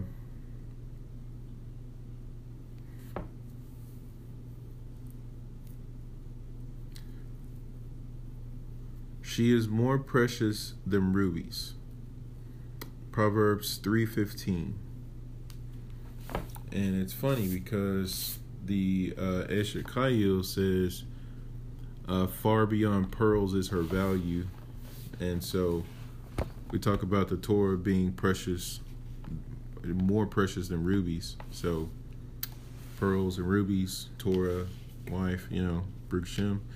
All right, so it says that um, this verse, based on its etymological connection with the Hebrew word for the Holy of Holies, which is lifnai ve lifnim, is interpreted by the sages to mean that one who studies Torah is more precious than a Kohen Gadol who enters the innermost sanctum, i.e., the Holy of Holies.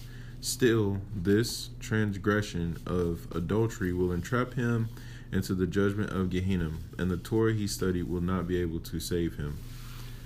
So, preceding that drop about studying Torah makes you more precious than the Kohen Gadol talks about anyone who studies Torah but engages in sexual immorality with an adulteress, even if you study Torah, even if you're more precious than a high priest, you still will be entrapped in the judgment of Gehenna, and the Torah you study will not be able to save you.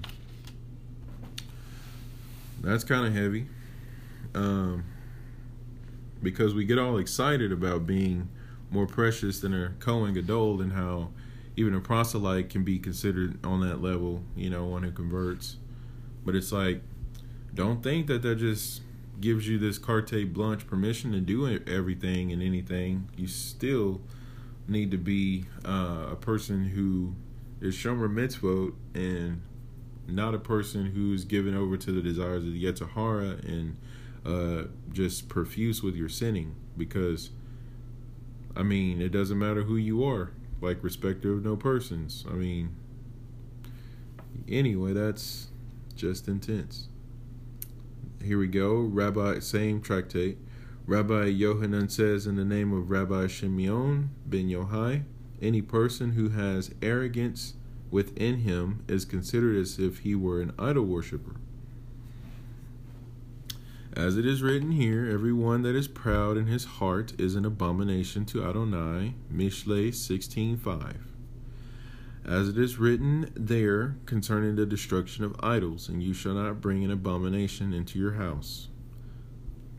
Okay, let's not be holy and let's not be sexual immoral. Okay. Came across that. Let's see here. All right, so this whole thing with the 12 tribes. If I can go back to that for just a moment.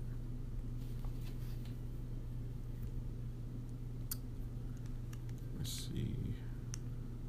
It should be in my little notes here. Nope. Trying to get it to load up.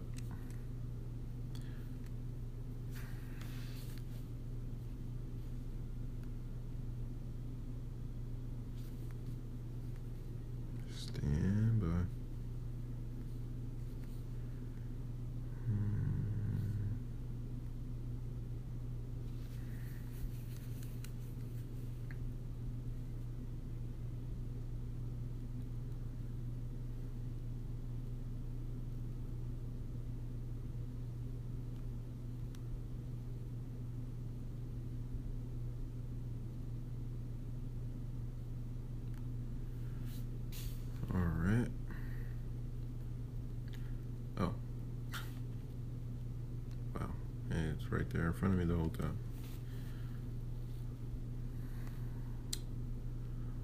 Okay, so Bereshit 38 1. Now it came to pass at that time that Yehuda went away from his brothers and turned aside to a certain Adulamite whose name was Hira.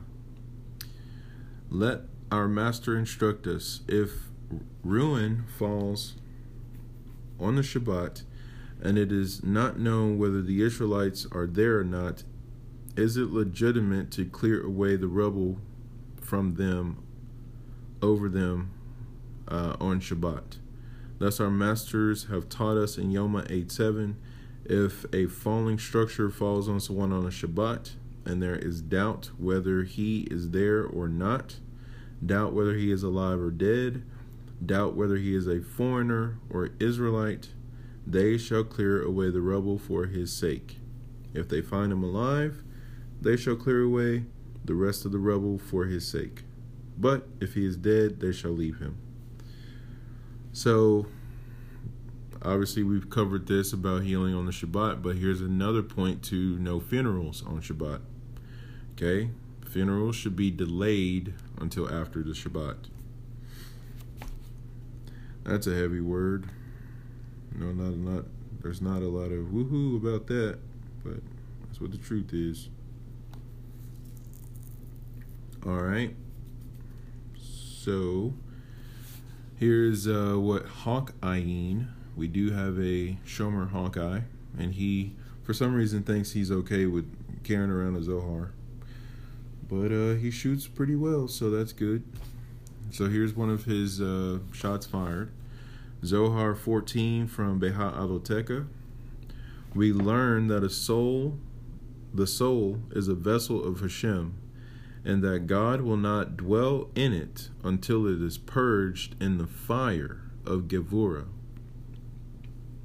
Yeah. So if you want Hashem to be dwelled, or if you want Hashem to dwell in you, your soul has to be purified by Gevura which by the way is representative of Yitzhak, who is an Akedah. So you have to have the Akedah, and that's what purifies you. Again, battling from the purest place. So back to that. Says also people are cleansed by the written Torah from the right hand, that is referred to as water. Which is so funny because I just got through saying that the written Torah corresponds to blood because it's lev and it's like, well, actually, it's also water. So is it blood or is it water? Yes. Okay. Wow.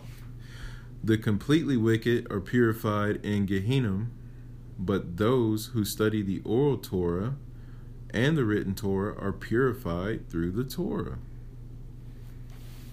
So that was cool because you know we kosher dishes, and some dishes you have to uh, torch or you have to put scalding hot water on them and all this kind of stuff. And so, as it is with our dishes, so it is with our soul. So may we be purified, so that Gehinnom is not a a place that we need to land in to be purified. Gehenna, by the way, is hell. A lot of people think that Jews don't believe in hell, and that's kind of a problem because it's like MSU, so there's that. So don't be one of those people and just know that what hell is meant to do, the Torah does. So it's all about being in Hashem, being in His Word, and being purified. So, you know, that's what we need to be aimed towards. We don't need to be wicked. We don't need to be ruled by our Yetzer Hara. Okay, so Baruch. This is from Agent Ahad. Okay, Agent 13, Jewish style. She has this source called Celebrating the Jewish Year, Passover, the Omer, Shavuot, Tish B'Av. So she was talking about the counting of the Omer and the seven weeks, and the seventh week is Malkut. And I was telling her this whole thing about the uh, and how if you look at Malkut, Malkut is the combination of all the Sefirot and being manifest in the lower world. So everything in the higher world coming into this world. And so she's like, yeah, so that's also called kingdom. Okay, so seek first the kingdom of Hashemayim, which is what Yeshua says, seek first the kingdom of heaven. Okay, and all these things will be added to you. So in this source, it says that Malkut kingdom is also known as Shekinah. continuing on, it says, This is the feminine aspect of Hashem, the womb, the vehicle of for all the Sephirot to be implanted and combined. The agent of fertility between male and female aspects of Hashem, the imminent presence of God that each of us can experience. Then it says to to experience the presence of God, we must be conscious and accepting of these paradoxical ideas. We are in control, yet not in control. We are individuals, yet we are bound to others. We are self assured, yet we are modestly doubtful. We are full of life, yet we die. This path leads to being open hearted and down to earth. And she kind of finished this uh, elucidation with the fact that isn't it interesting that the final day of the Omer is Malkut Sheb Malkut, like to the fullness of that uh, unification and paradox. And the day after is when we receive the Torah. So, Baruch Hashem. If you're not there, then you know you haven't received the Torah because you have to be able to put these paradoxes together. All right, so just making sure I didn't miss anything because I mean it was literally just so crazy to me about Parsha Naso that I did not want to let it go. All right, here we go. Sotah 3b. It says, and Rav Chisda says, initially, before the Jewish people sinned, the divine presence resided with each and every one of them. As it is stated, For Hashem your God walks in the midst of your camp. That is Devarim 23:15. Once they sinned, the divine presence withdrew from them, as it is stated in that same verse, that he see no unseemly matter in you and turn away from you. Same verse. Teaching that when there is an unseemly matter among the Jewish people, the divine presence no longer resides among them. Rabbi Shamuel Bar Nahmani says that Rabbi Yonatan says anyone who fulfills one mitzvah in this world that mitzvah precedes him and goes before him to Olam Haba, as it is stated, and your righteousness shall go before you. The glory of Adonai shall be your reward. Yeshayahu 58 8. Anyone who commits one transgression in this world, it shrouds him and goes before him to the day of judgment. As is stated, the paths of their way do wind they go up into the waste and are lost. Iyov 6:18 then it says Rabbi Eliezer says the transgression is chained to him and accompanies him like a dog as it is stated concerning Joseph's refusal to commit adultery with the wife of Potiphar that he listened not to her to lie by her or to be with her, Bereshit 39:10, which is understood to mean if he would agree to lie with her in this world, the result would be that he would have to be with her forever. Just as a transgression would accompany him to the Olam Haba. Okay, so um, be careful what you're attached to. And that's I'll finish with this. It says that in the Legends of the Jews 1 5, section 130, that there are six men who would be given a name by Hashem before their birth. We have Shimshon, we have Yishmael, we have Yitzhak, we have Moshe, we have Shlomo, and you guessed it, Mashiach. So, you know, I wonder if any of the Mashiachs that are proclaimed as Mashiach today if their name was announced before they were born. Because cause I'm just saying that's kind of one of the things that has to happen. But anyway, um, Baruch Hashem, that was a whole lot of information. So hopefully that was a blessing to you. I just wanted to share a few things that I learned. Nope. I'm closing up before I close up. Here we go. Gotta share this. Yes, that was a fake ending. I just fake ended this. Okay. So, check this out. So, I'm minding my own business. Okay, that was a lie. I'm sorry. I was not minding my own business. But I was thinking about the Pierce Place and the Be'er Chai Roy, the well of the living water. And um I was thinking about the piercing and like where do we see the piercing in Mashiach and like what's the Hebrew of that? Well, thanks to the Delitzsch Gospels, the Basora accounts, we can see the Hebrew text. But you can also see the Hebrew text in the interlinear when you look up the uh, Septuagint and all that.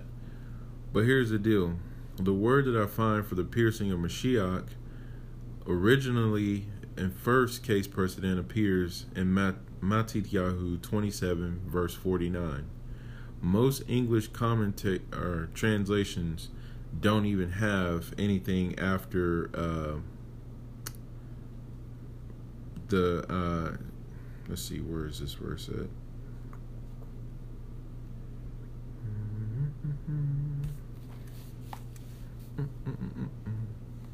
Okay, I'm gonna have to open up the text here. Okay, so because I just took a picture of the Hebrew, but I want to give you what the verse says in English because you're not gonna see it otherwise.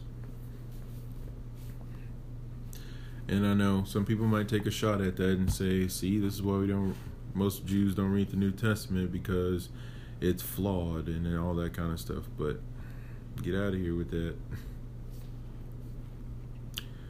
The Brit Hadashah is an overlay for the Torah, so therefore, if there are any gaps or holes, you have the Torah there to support and fill in those spaces.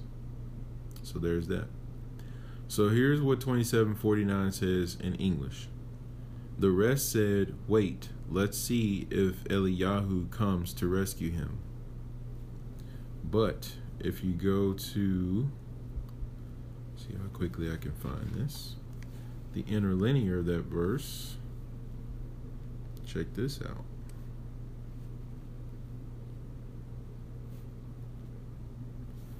So 27, 49.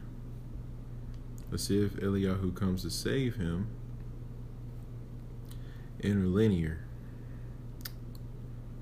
And moreover, there's that word again, moreover, having taken a spear and pierced out of him, and having pierced of him the side, and flowed water and blood. Okay, other than that, this verse is in Yochanan uh, 18, I believe. Let me go to this word here. Yes, it's uh, Sliga, Yochanan 1934. Soldiers pierced his side, and blood and water came out. Okay. But that is in Matthew originally, but not in the English. Okay, so this is why you got know Hebrew. So when you do all that and put that together,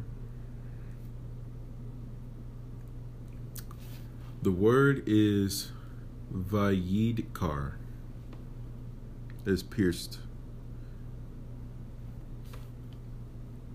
Me zoom in for a second. Okay. Vayidkar means to pierce. Now, thinking about battling from the pierce place, we see the word is Vayidkar. When you look up Vayidkar, you get Bamidbar 25 8. I did not have the Onkelos at that time, so I have it now, and I'm going to read it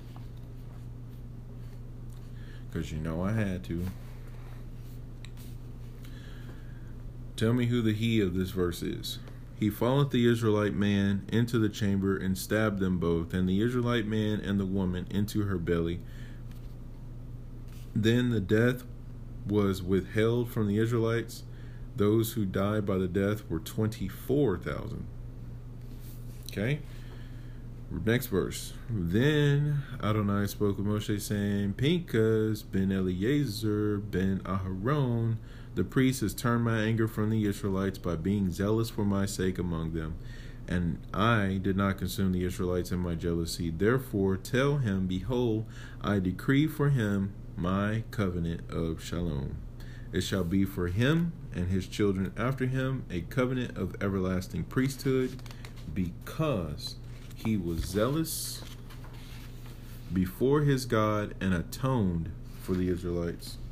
Let's work our way backwards. Atoned, vayekaper, atoned to be taken as past tense, i.e., Phineas, Pinchas, is rewarded for having atoned for the Israelites by means of his act. Or, future tense, he will atone for them in the future in his role as a priest. Sforno understands it as both. Pinchas atoned for the Israelites, meaning he saved them, and also he will serve as priest, one of whose function is to perform acts of atonement on behalf of his people.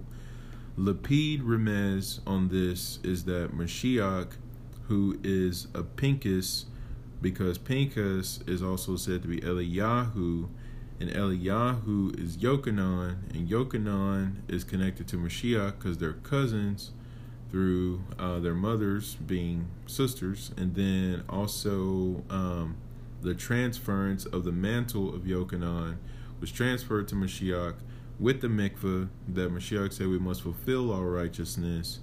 And therefore, that combination of Yochanan and Mashiach is an act of salvation that is brought forth that is in the uh, present or the future tense of the atonement that is brought forth by Pinchas from Parsha Pinchas. Okay, that was a whole lot at once. Okay, so if we look at Pinchas, when he follows the uh, the woman and the man into the camp, guess who he follows? I want to make sure I get this right. The two people are Cozbi and Zimri. Cozbi was the daughter of a Midianite and Zimri was a Shimeonite. They have a footnote on Cozbi. Let's see what we got here. Cozbi. What happened?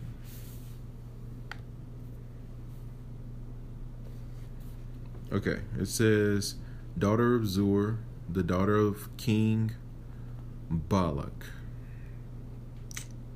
Wow. Because, by the way, Ruth is the great, great, great granddaughter of King Balak. So, I understand what this Shimeonite was trying to do, but it wasn't the right time, and that's not how you do it. So, this is problematic since the text states she was a Midianite because Balak was a Moabite. But we learned Balak was actually not even a Moabite because he was from a different uh, country which I believe was Midian, but I could be wrong. But he was set up as the king because that was his position that he chose to fight for. So then we have the Shimeonite, which would be Zimri. Zimri literally means my song. And then Cozbi Appreciate your time and allowing me to do this. Because Cozbi Bat Zur. Wonder if they talk about her earlier here.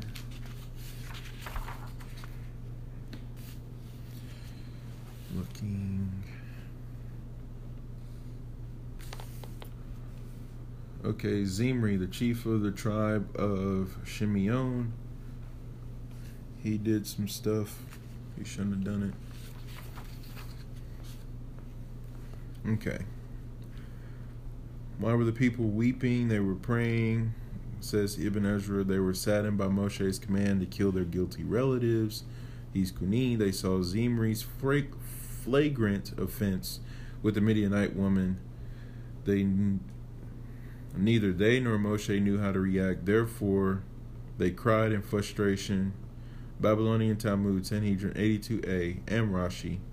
According to the Talmud and Rashi, the letter Vav, which was which we translated as while, should be understood as then or afterwards.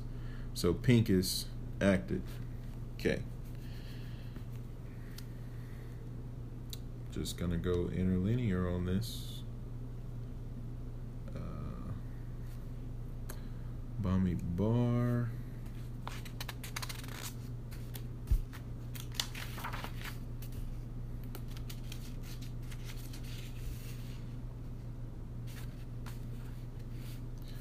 All right, Bamidbar 25 6.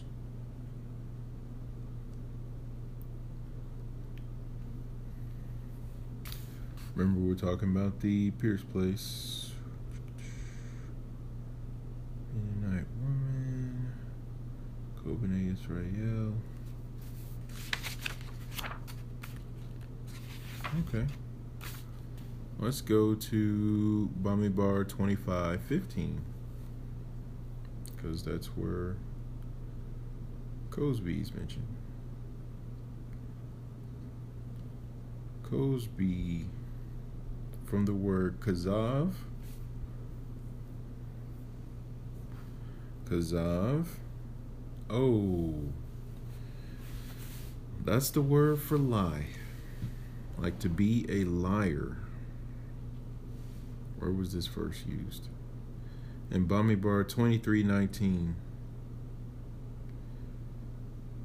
Mm-mm-mm. Hashem is not a man that he shall lie. Wow. That that's crazy. Okay, so that's Cozbi. And then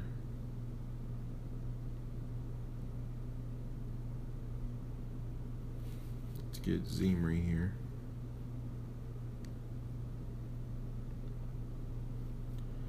Because when we put Cozbi and Zimri together,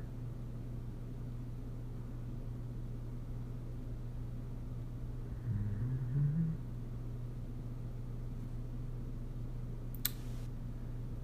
Faithful, Zimri, the son of Zerah. Okay, so Zimri's name is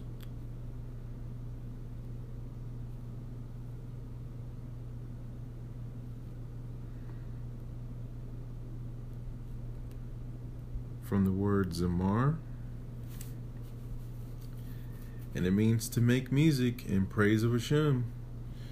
So, yeah, so when you put the Shimeonite and the Midianite together, it's basically singing to praise Hashem in a lie. And that's what needed to be pierced. And so if we think about the impurity that we were drawn near. We were drawn near to rebelliousness and drawn to being wayward. So Mashiach, when he was put to death on a tree in our place, because that's what should have happened to us, he became that rebellious son, even though he knew no sin, he knew no rebellion. And his death brought us atonement, just like Pinchas brought atonement and shalom for the children of Israel. So here's where I'm going with this. Because, okay, that's just crazy. But the action that Pinchas does with spearing is called Dakar, which is the root of Vidakar. Because Vidakar is in they in they pierced. So Dakar means to pierce. So because of this, act of Pinchas, this piercing act that caused the Vav in the Torah scroll for Parsha Pinchas, namely in verse, give him my covenant of shalom. That's uh, 25 12. Yeah, it's a broken vav in 2512. And the word shalom, the very last word. So the word shalom has a vav in it that's pierced because of what Pinchas did to the song that was a lie. Okay? So, with that being said, I wanted to present that the piercing in the side of Mashiach Yeshua, the holes in his hand and in his feet, remain just like the broken vav in the Torah because of the act that was done that would bring us shalom eternally, that would bring us into a covenant of peace eternally, that would bring us into an everlasting priesthood eternally.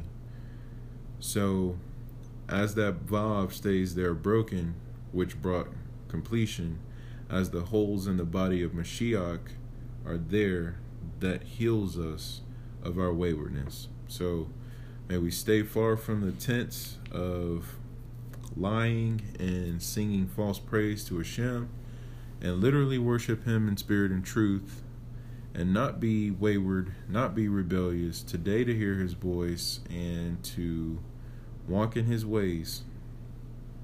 So that is the end, and um, I pray that as we move into Beha Aloteka, that you are blessed and that you will literally be illuminated with the light of Messiah Yeshua, with the seven fires of the Spirit of Hashem, and that you will say, What do we know? What do we know? Baruch atah Adonai Eloheinu melech haolam asher natan lanu Torah temet vekaye olam nata betokenu Baruch atah Adonai noten ha-Torah Amen.